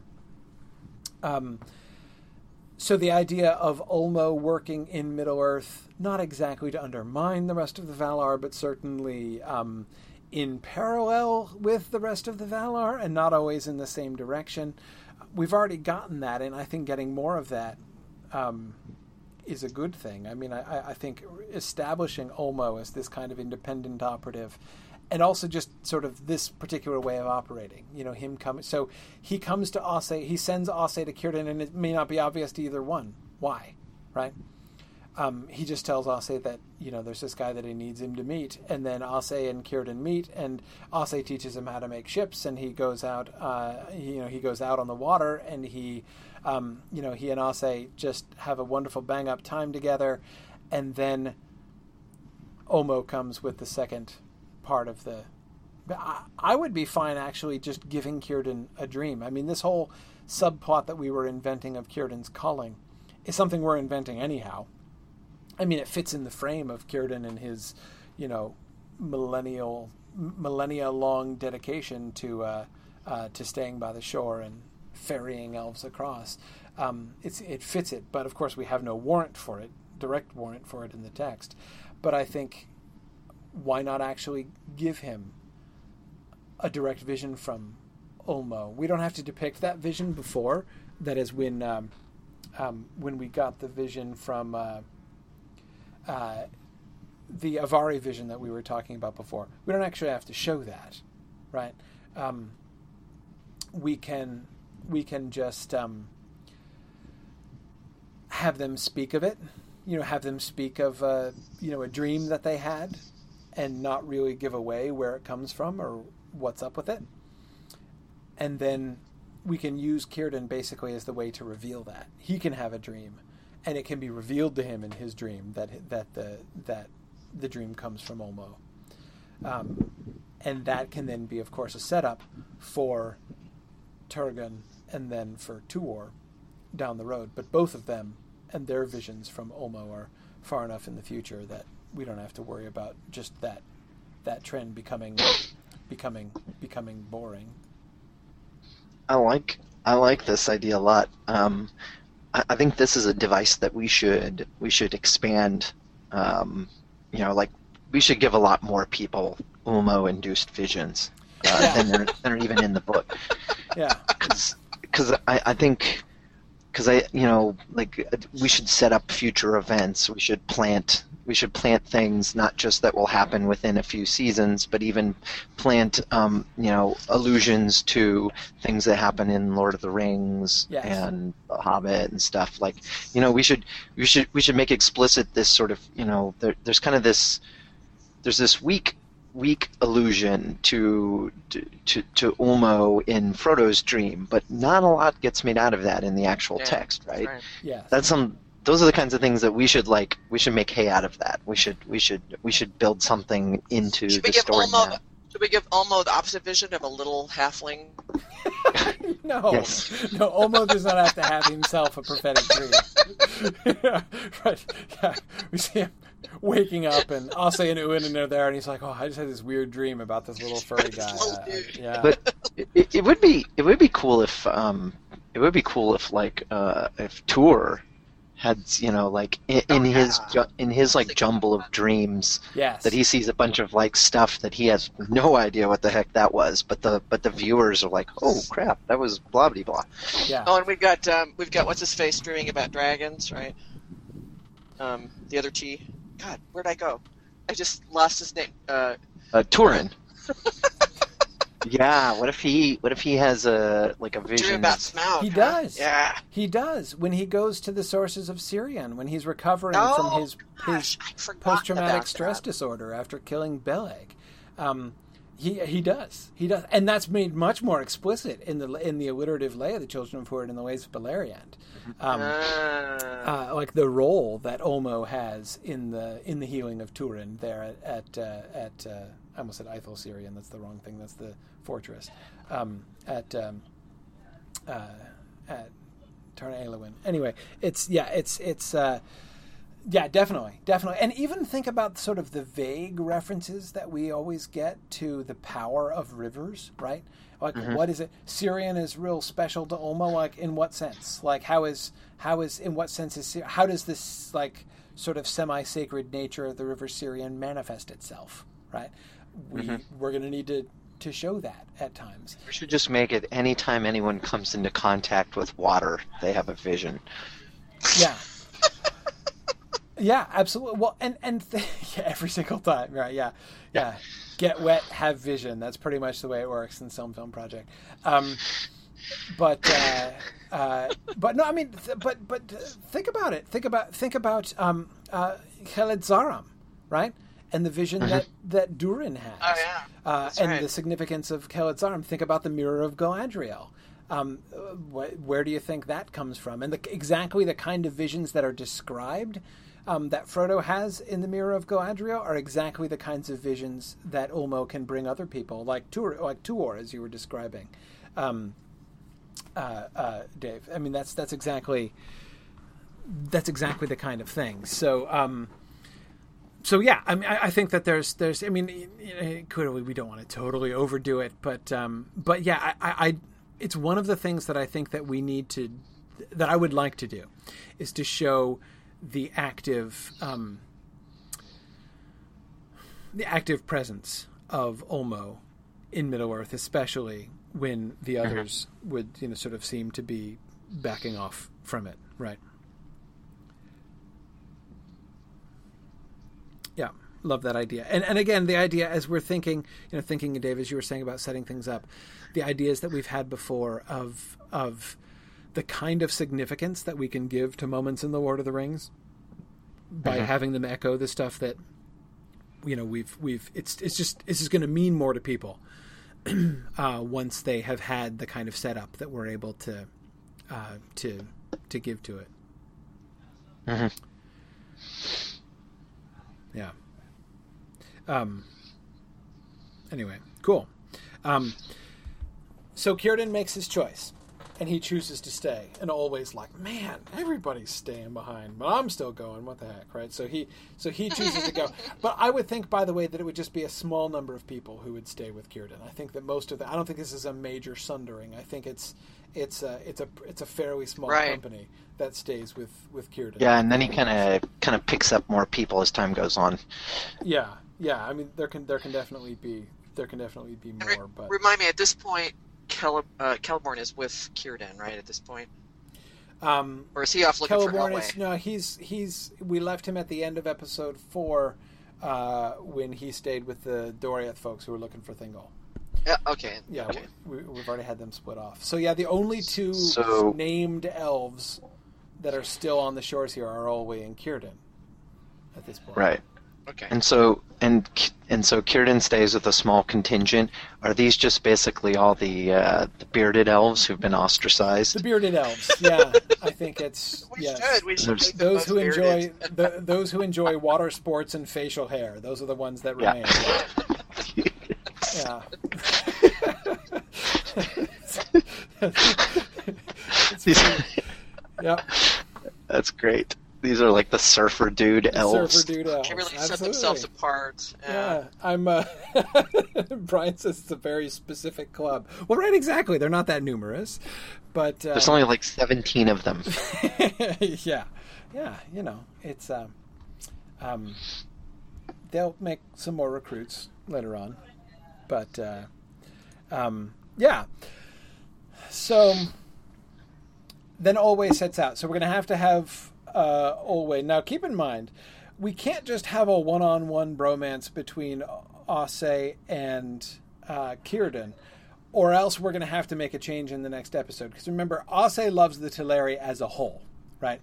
Right. And uh, it's Ossë's love for the um, it's Ossë's love for the Teleri that leads him to root the island to the earth and set up Tol Eressëa, right? So that the Teleri don't quite get all the way to Valinor.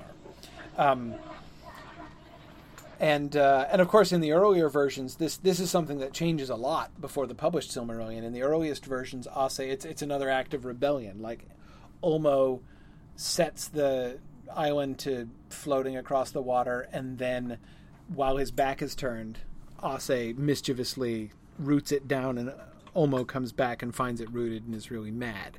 Um, so, um, so yeah, I, I don't think I don't think we, um, I, you know, obviously we don't we don't we don't we don't want to go so far as rebellion, but um, but that element of Ossë really really wanting to keep them and not wanting to lose them to Valinor is uh, is is an important element of the thing.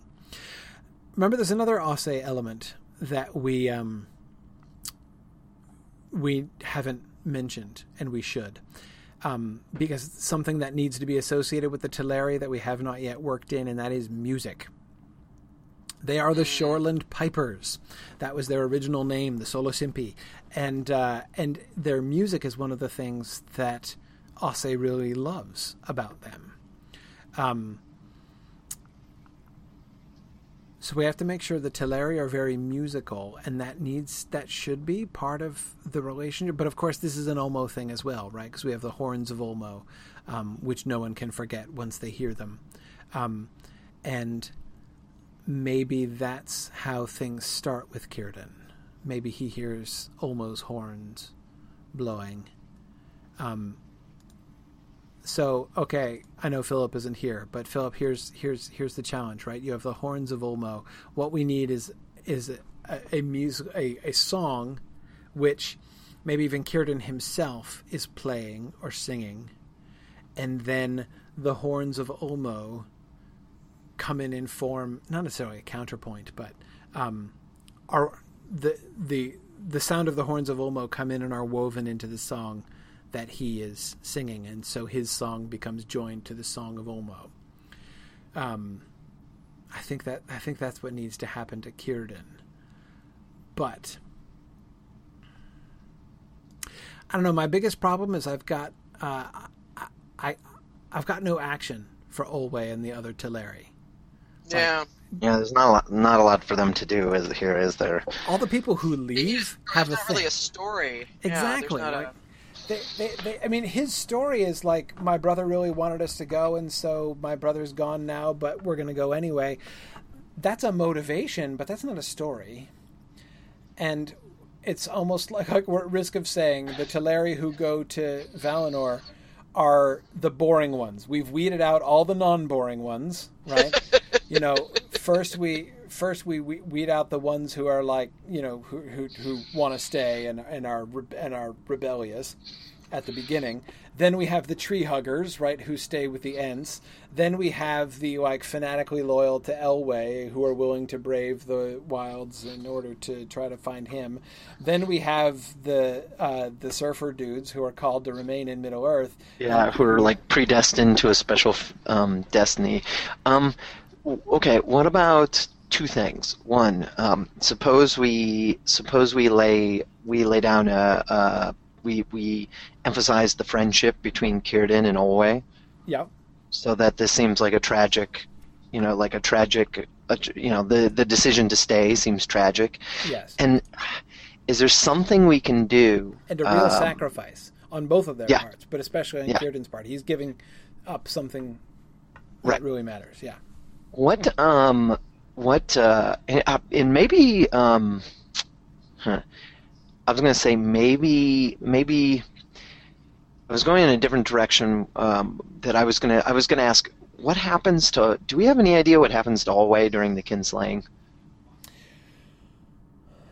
No. Um, but I'm thinking one thing we could do is what if we do something now that makes the kinslaying see even more tragic? you know, like some Oh. kind of so uh, uh, and sort of another direction I was going that maybe could be combined with this is suppose what if what if it isn't simply that Círdan has a special destiny so he has to stay and Olwe go you know continue on your merry way we don't need you but what if what if um, both of them receive some type of vision one's told to stay one's told to go Ah, and thus enabling us to parallel the two visions of Turgon and and uh, and Oh, yeah. later on. Yeah, yeah, yeah, yeah. Um, um, which which kind of which, Dave, which I love it this when isn't you earn your salary. yeah which this isn't coming out of this isn't coming this isn't like it's coming out of left field right like like a whole lot is made in the later ages about um um uh, uh uh, about Alqualondë being sort of the first thing that people see and the first place they arrive so like they kind of need to be there they need to go hmm hmm um, and also, as bad as it is, the kinslaying's kind of important. Like they sort of need to be there for that too. Um, so, so I'm wondering, I'm wondering if we give them both visions. One's told to stay, one's told to go. That makes, and if they're friends, that makes it sad. It, you know, as you say, it, it's a uh, parallels um, what happens in the future with Turgon and Finrod.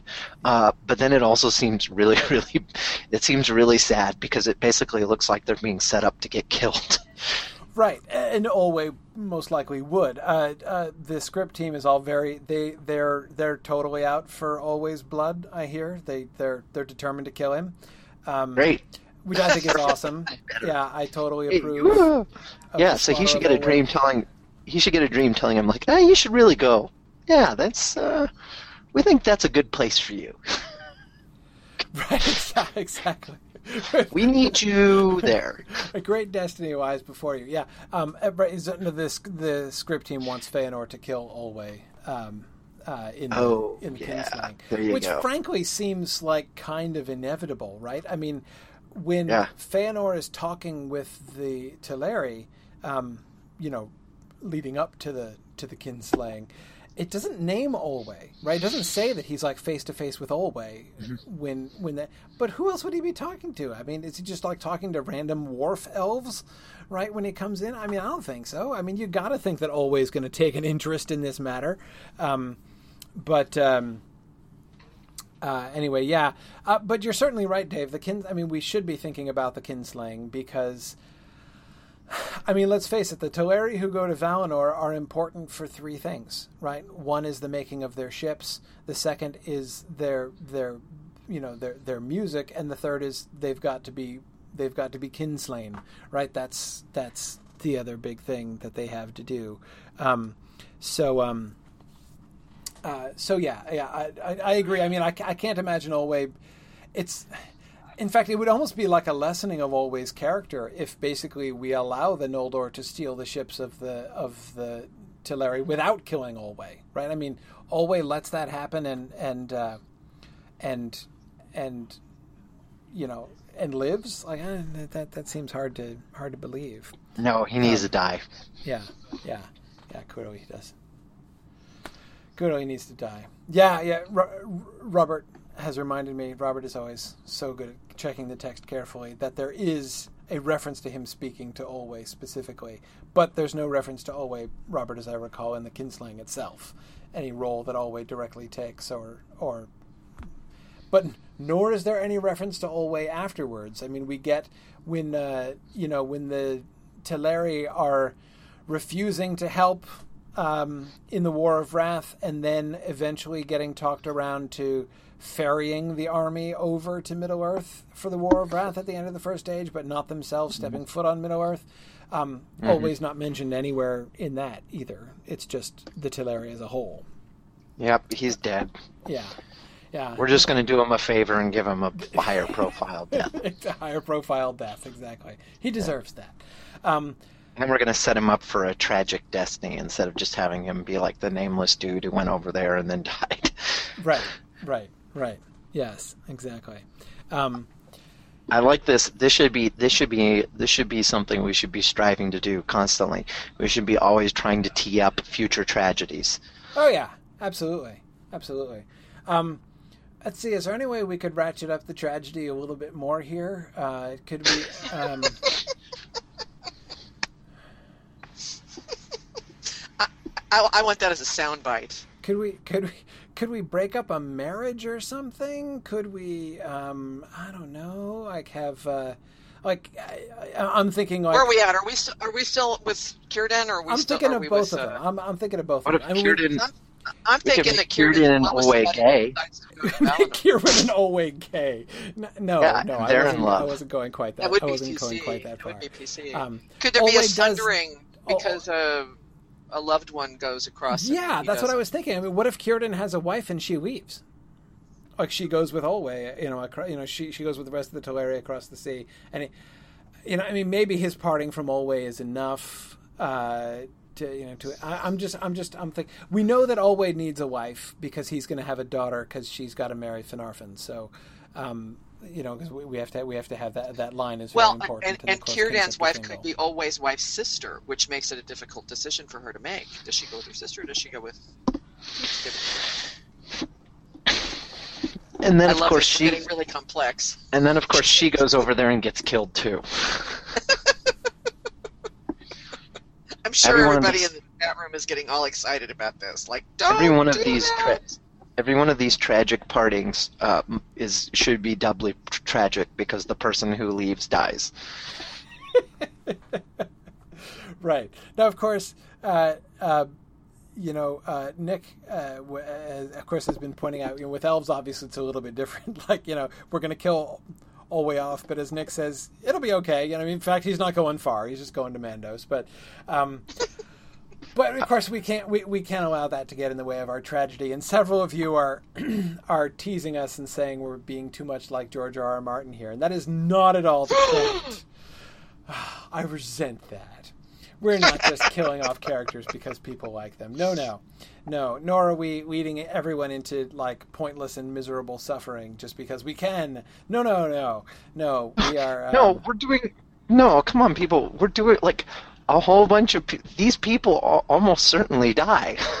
They're at the kin- I don't know if you guys have read the Silmarillion recently, but there's this thing called the kinslaying, and the characters right. that we're talking about are there. Yep. It, the point is not to is not to invent more tragedy out of whole cloth. The point is to make the most out of the tragedy which is there, and tragedy Mm-hmm. is the dominant note of the Silmarillion.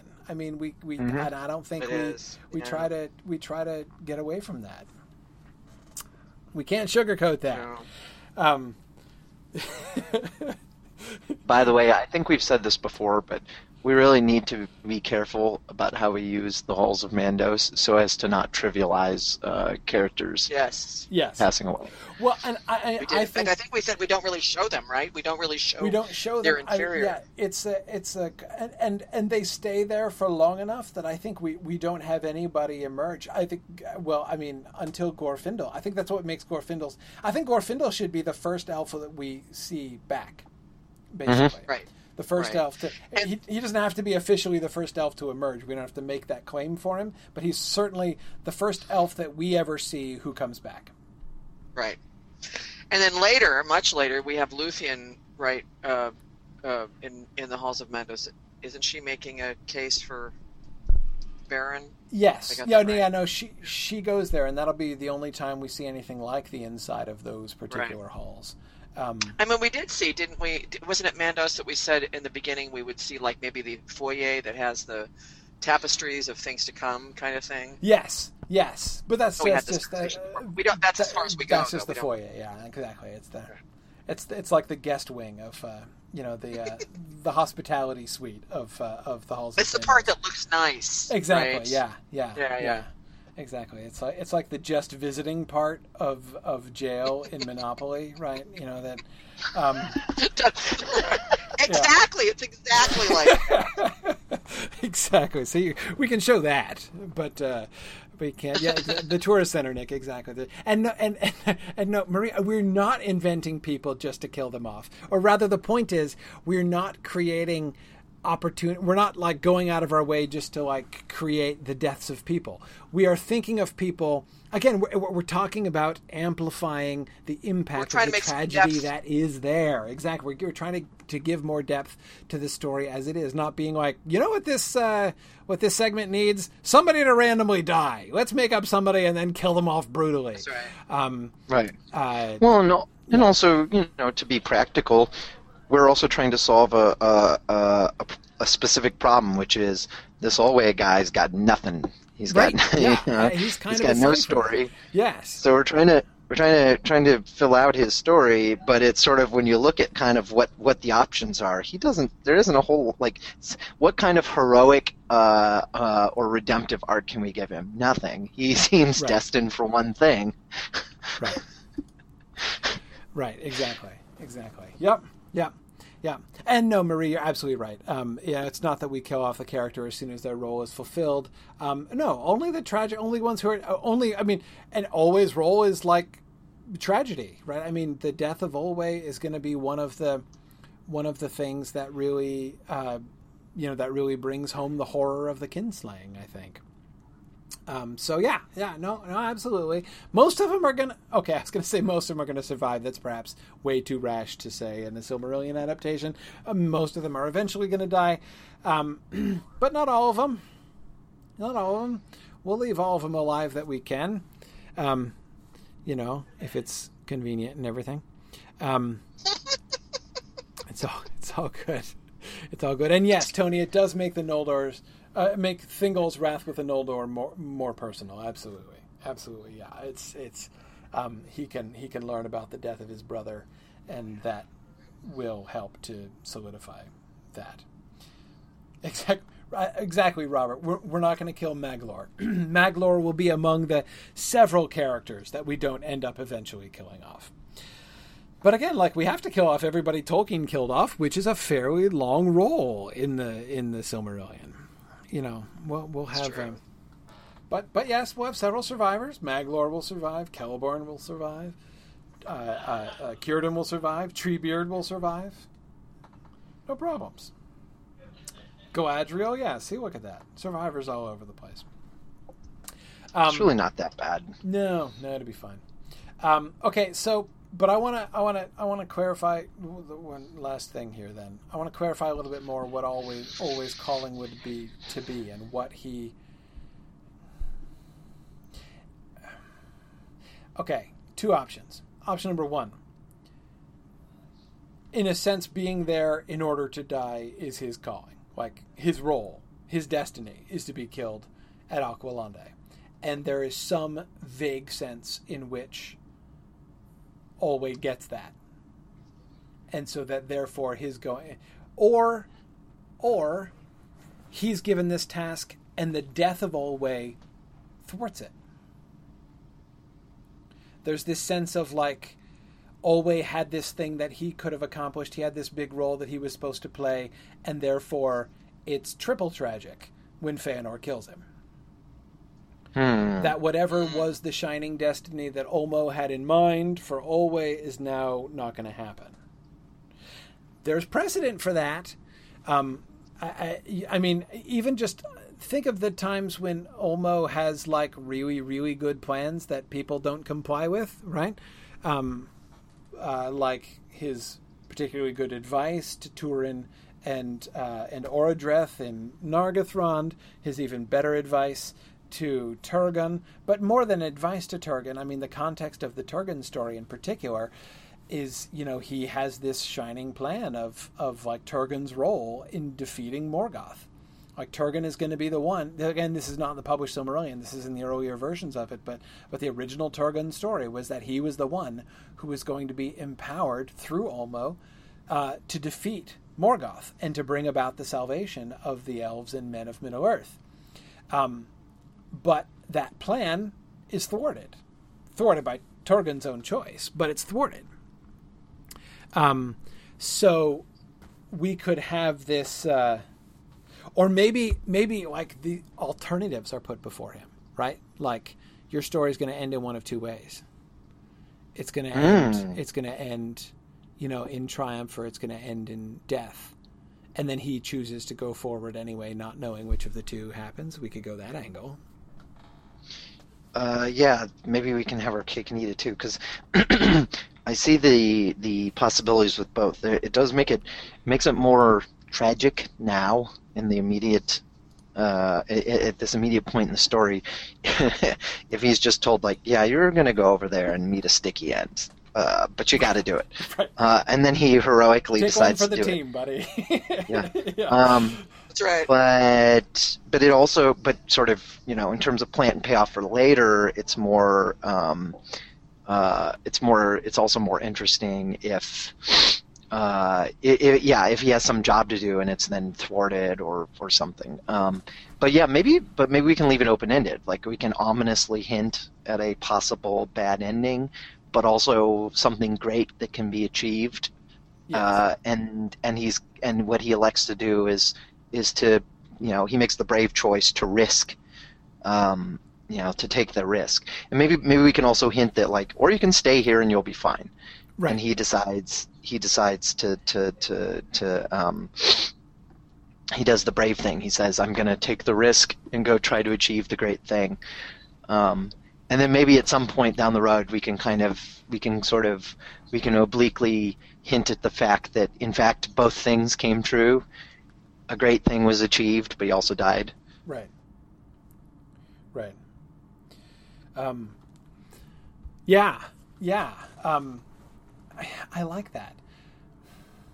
So the question is, oh, and by the way, I wanted to give a a, a quick nod. Brian Fattorini is excited about uh, um, Ulmo being the possibility of Ulmo being wrong um, Brian says he definitely doesn't want Ulmo to look like the smartest guy in the room. He has a different perspective from Manwë and does good, but he doesn't always know better than the rest of the Valar. I agree, Brian. We don't want him to look like the Uber Valar, right? All the rest of the Valar are clueless and dumb, and I'm the only one who has a decent plan of what's going on, and I know all the future. Yes, we don't want Ulmo to look like that. Um, he can be wrong, and his and it can be like basically from the from the point of view of the people to whom he's giving dreams, right? It can seem like this is my destiny. From the point of view of the Valar, it's as like this is Ulmo's plan, right? But his plans don't always pan out. His plans are his plans are often thwarted by the choices of the of the of the you know the incarnate folks involved. Um, and uh, and sometimes they're just they they're, they're not he doesn't have in fact the full correct picture um, so it would be interesting to kind of uh, to kind of keep that keep that um, keep that going in. Um, okay. But anyway so then so, so then my last question. What exactly is Olwe's destiny? What is Ulmo's plan? What exactly Non the non-death version, you the mean? The non-death version. What is the what is the great end that might have been achieved, but which will be ultimately thwarted by the kinslaying, by Feanor's transgression?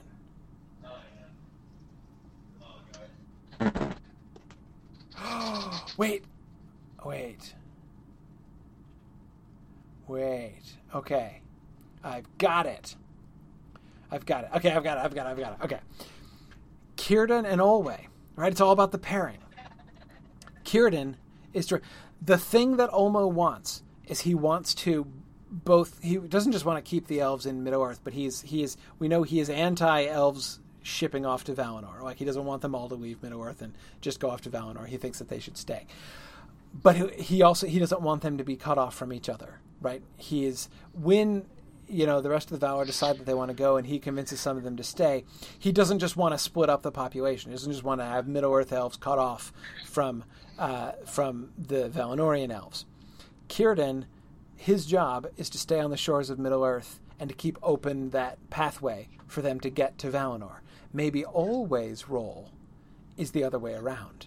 Maybe he's the one whose destiny is to lead the elves of Valinor to return to Middle Earth um, and to enable them to return to Middle Earth. And that's what gets thwarted by Feanor when Feanor kills them. And it's ironic, of course, because it happens in the return of the. But of course, the rebellion of the Noldor and their desire to, to return to Middle Earth is not what Ulmo was picturing when he was picturing the whole elves can return to Middle Earth thing, right? Um, and it's also borne out. Um, we have the parallel to what, of course, the Teleri actually do. They are the ones who bring, who physically bring the elves of Valinor back to Middle Earth for the War of Wrath, but they themselves don't fulfill Olwe's destiny, Olwe's other destiny, the non-fulfilled destiny, because they don't come back themselves. They stay on board the ships. But had Olwe been there, um, there would have been perhaps like had had is doing his job. Had Olwe survived and been enabled to do his job, um, Ulmo's vision is for like actual two-way travel possible between mm-hmm. Numenor, be- Numenor, between Valinor and Middle Earth, right? And so mm-hmm. the fact that the elves of of Valinor are like cut off and the trip to the west becomes a one-way ticket. That's a con- that's the consequence of Olwe's death. Huh? I like it. Right, exactly, Marie. Olwe's supposed to build the ships.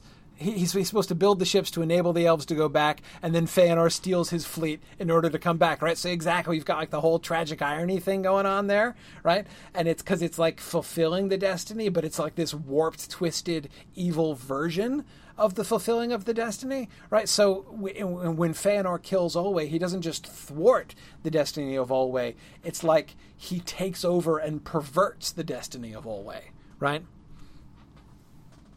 Yeah. Yeah. I like it. That works. I do too. That's really cool.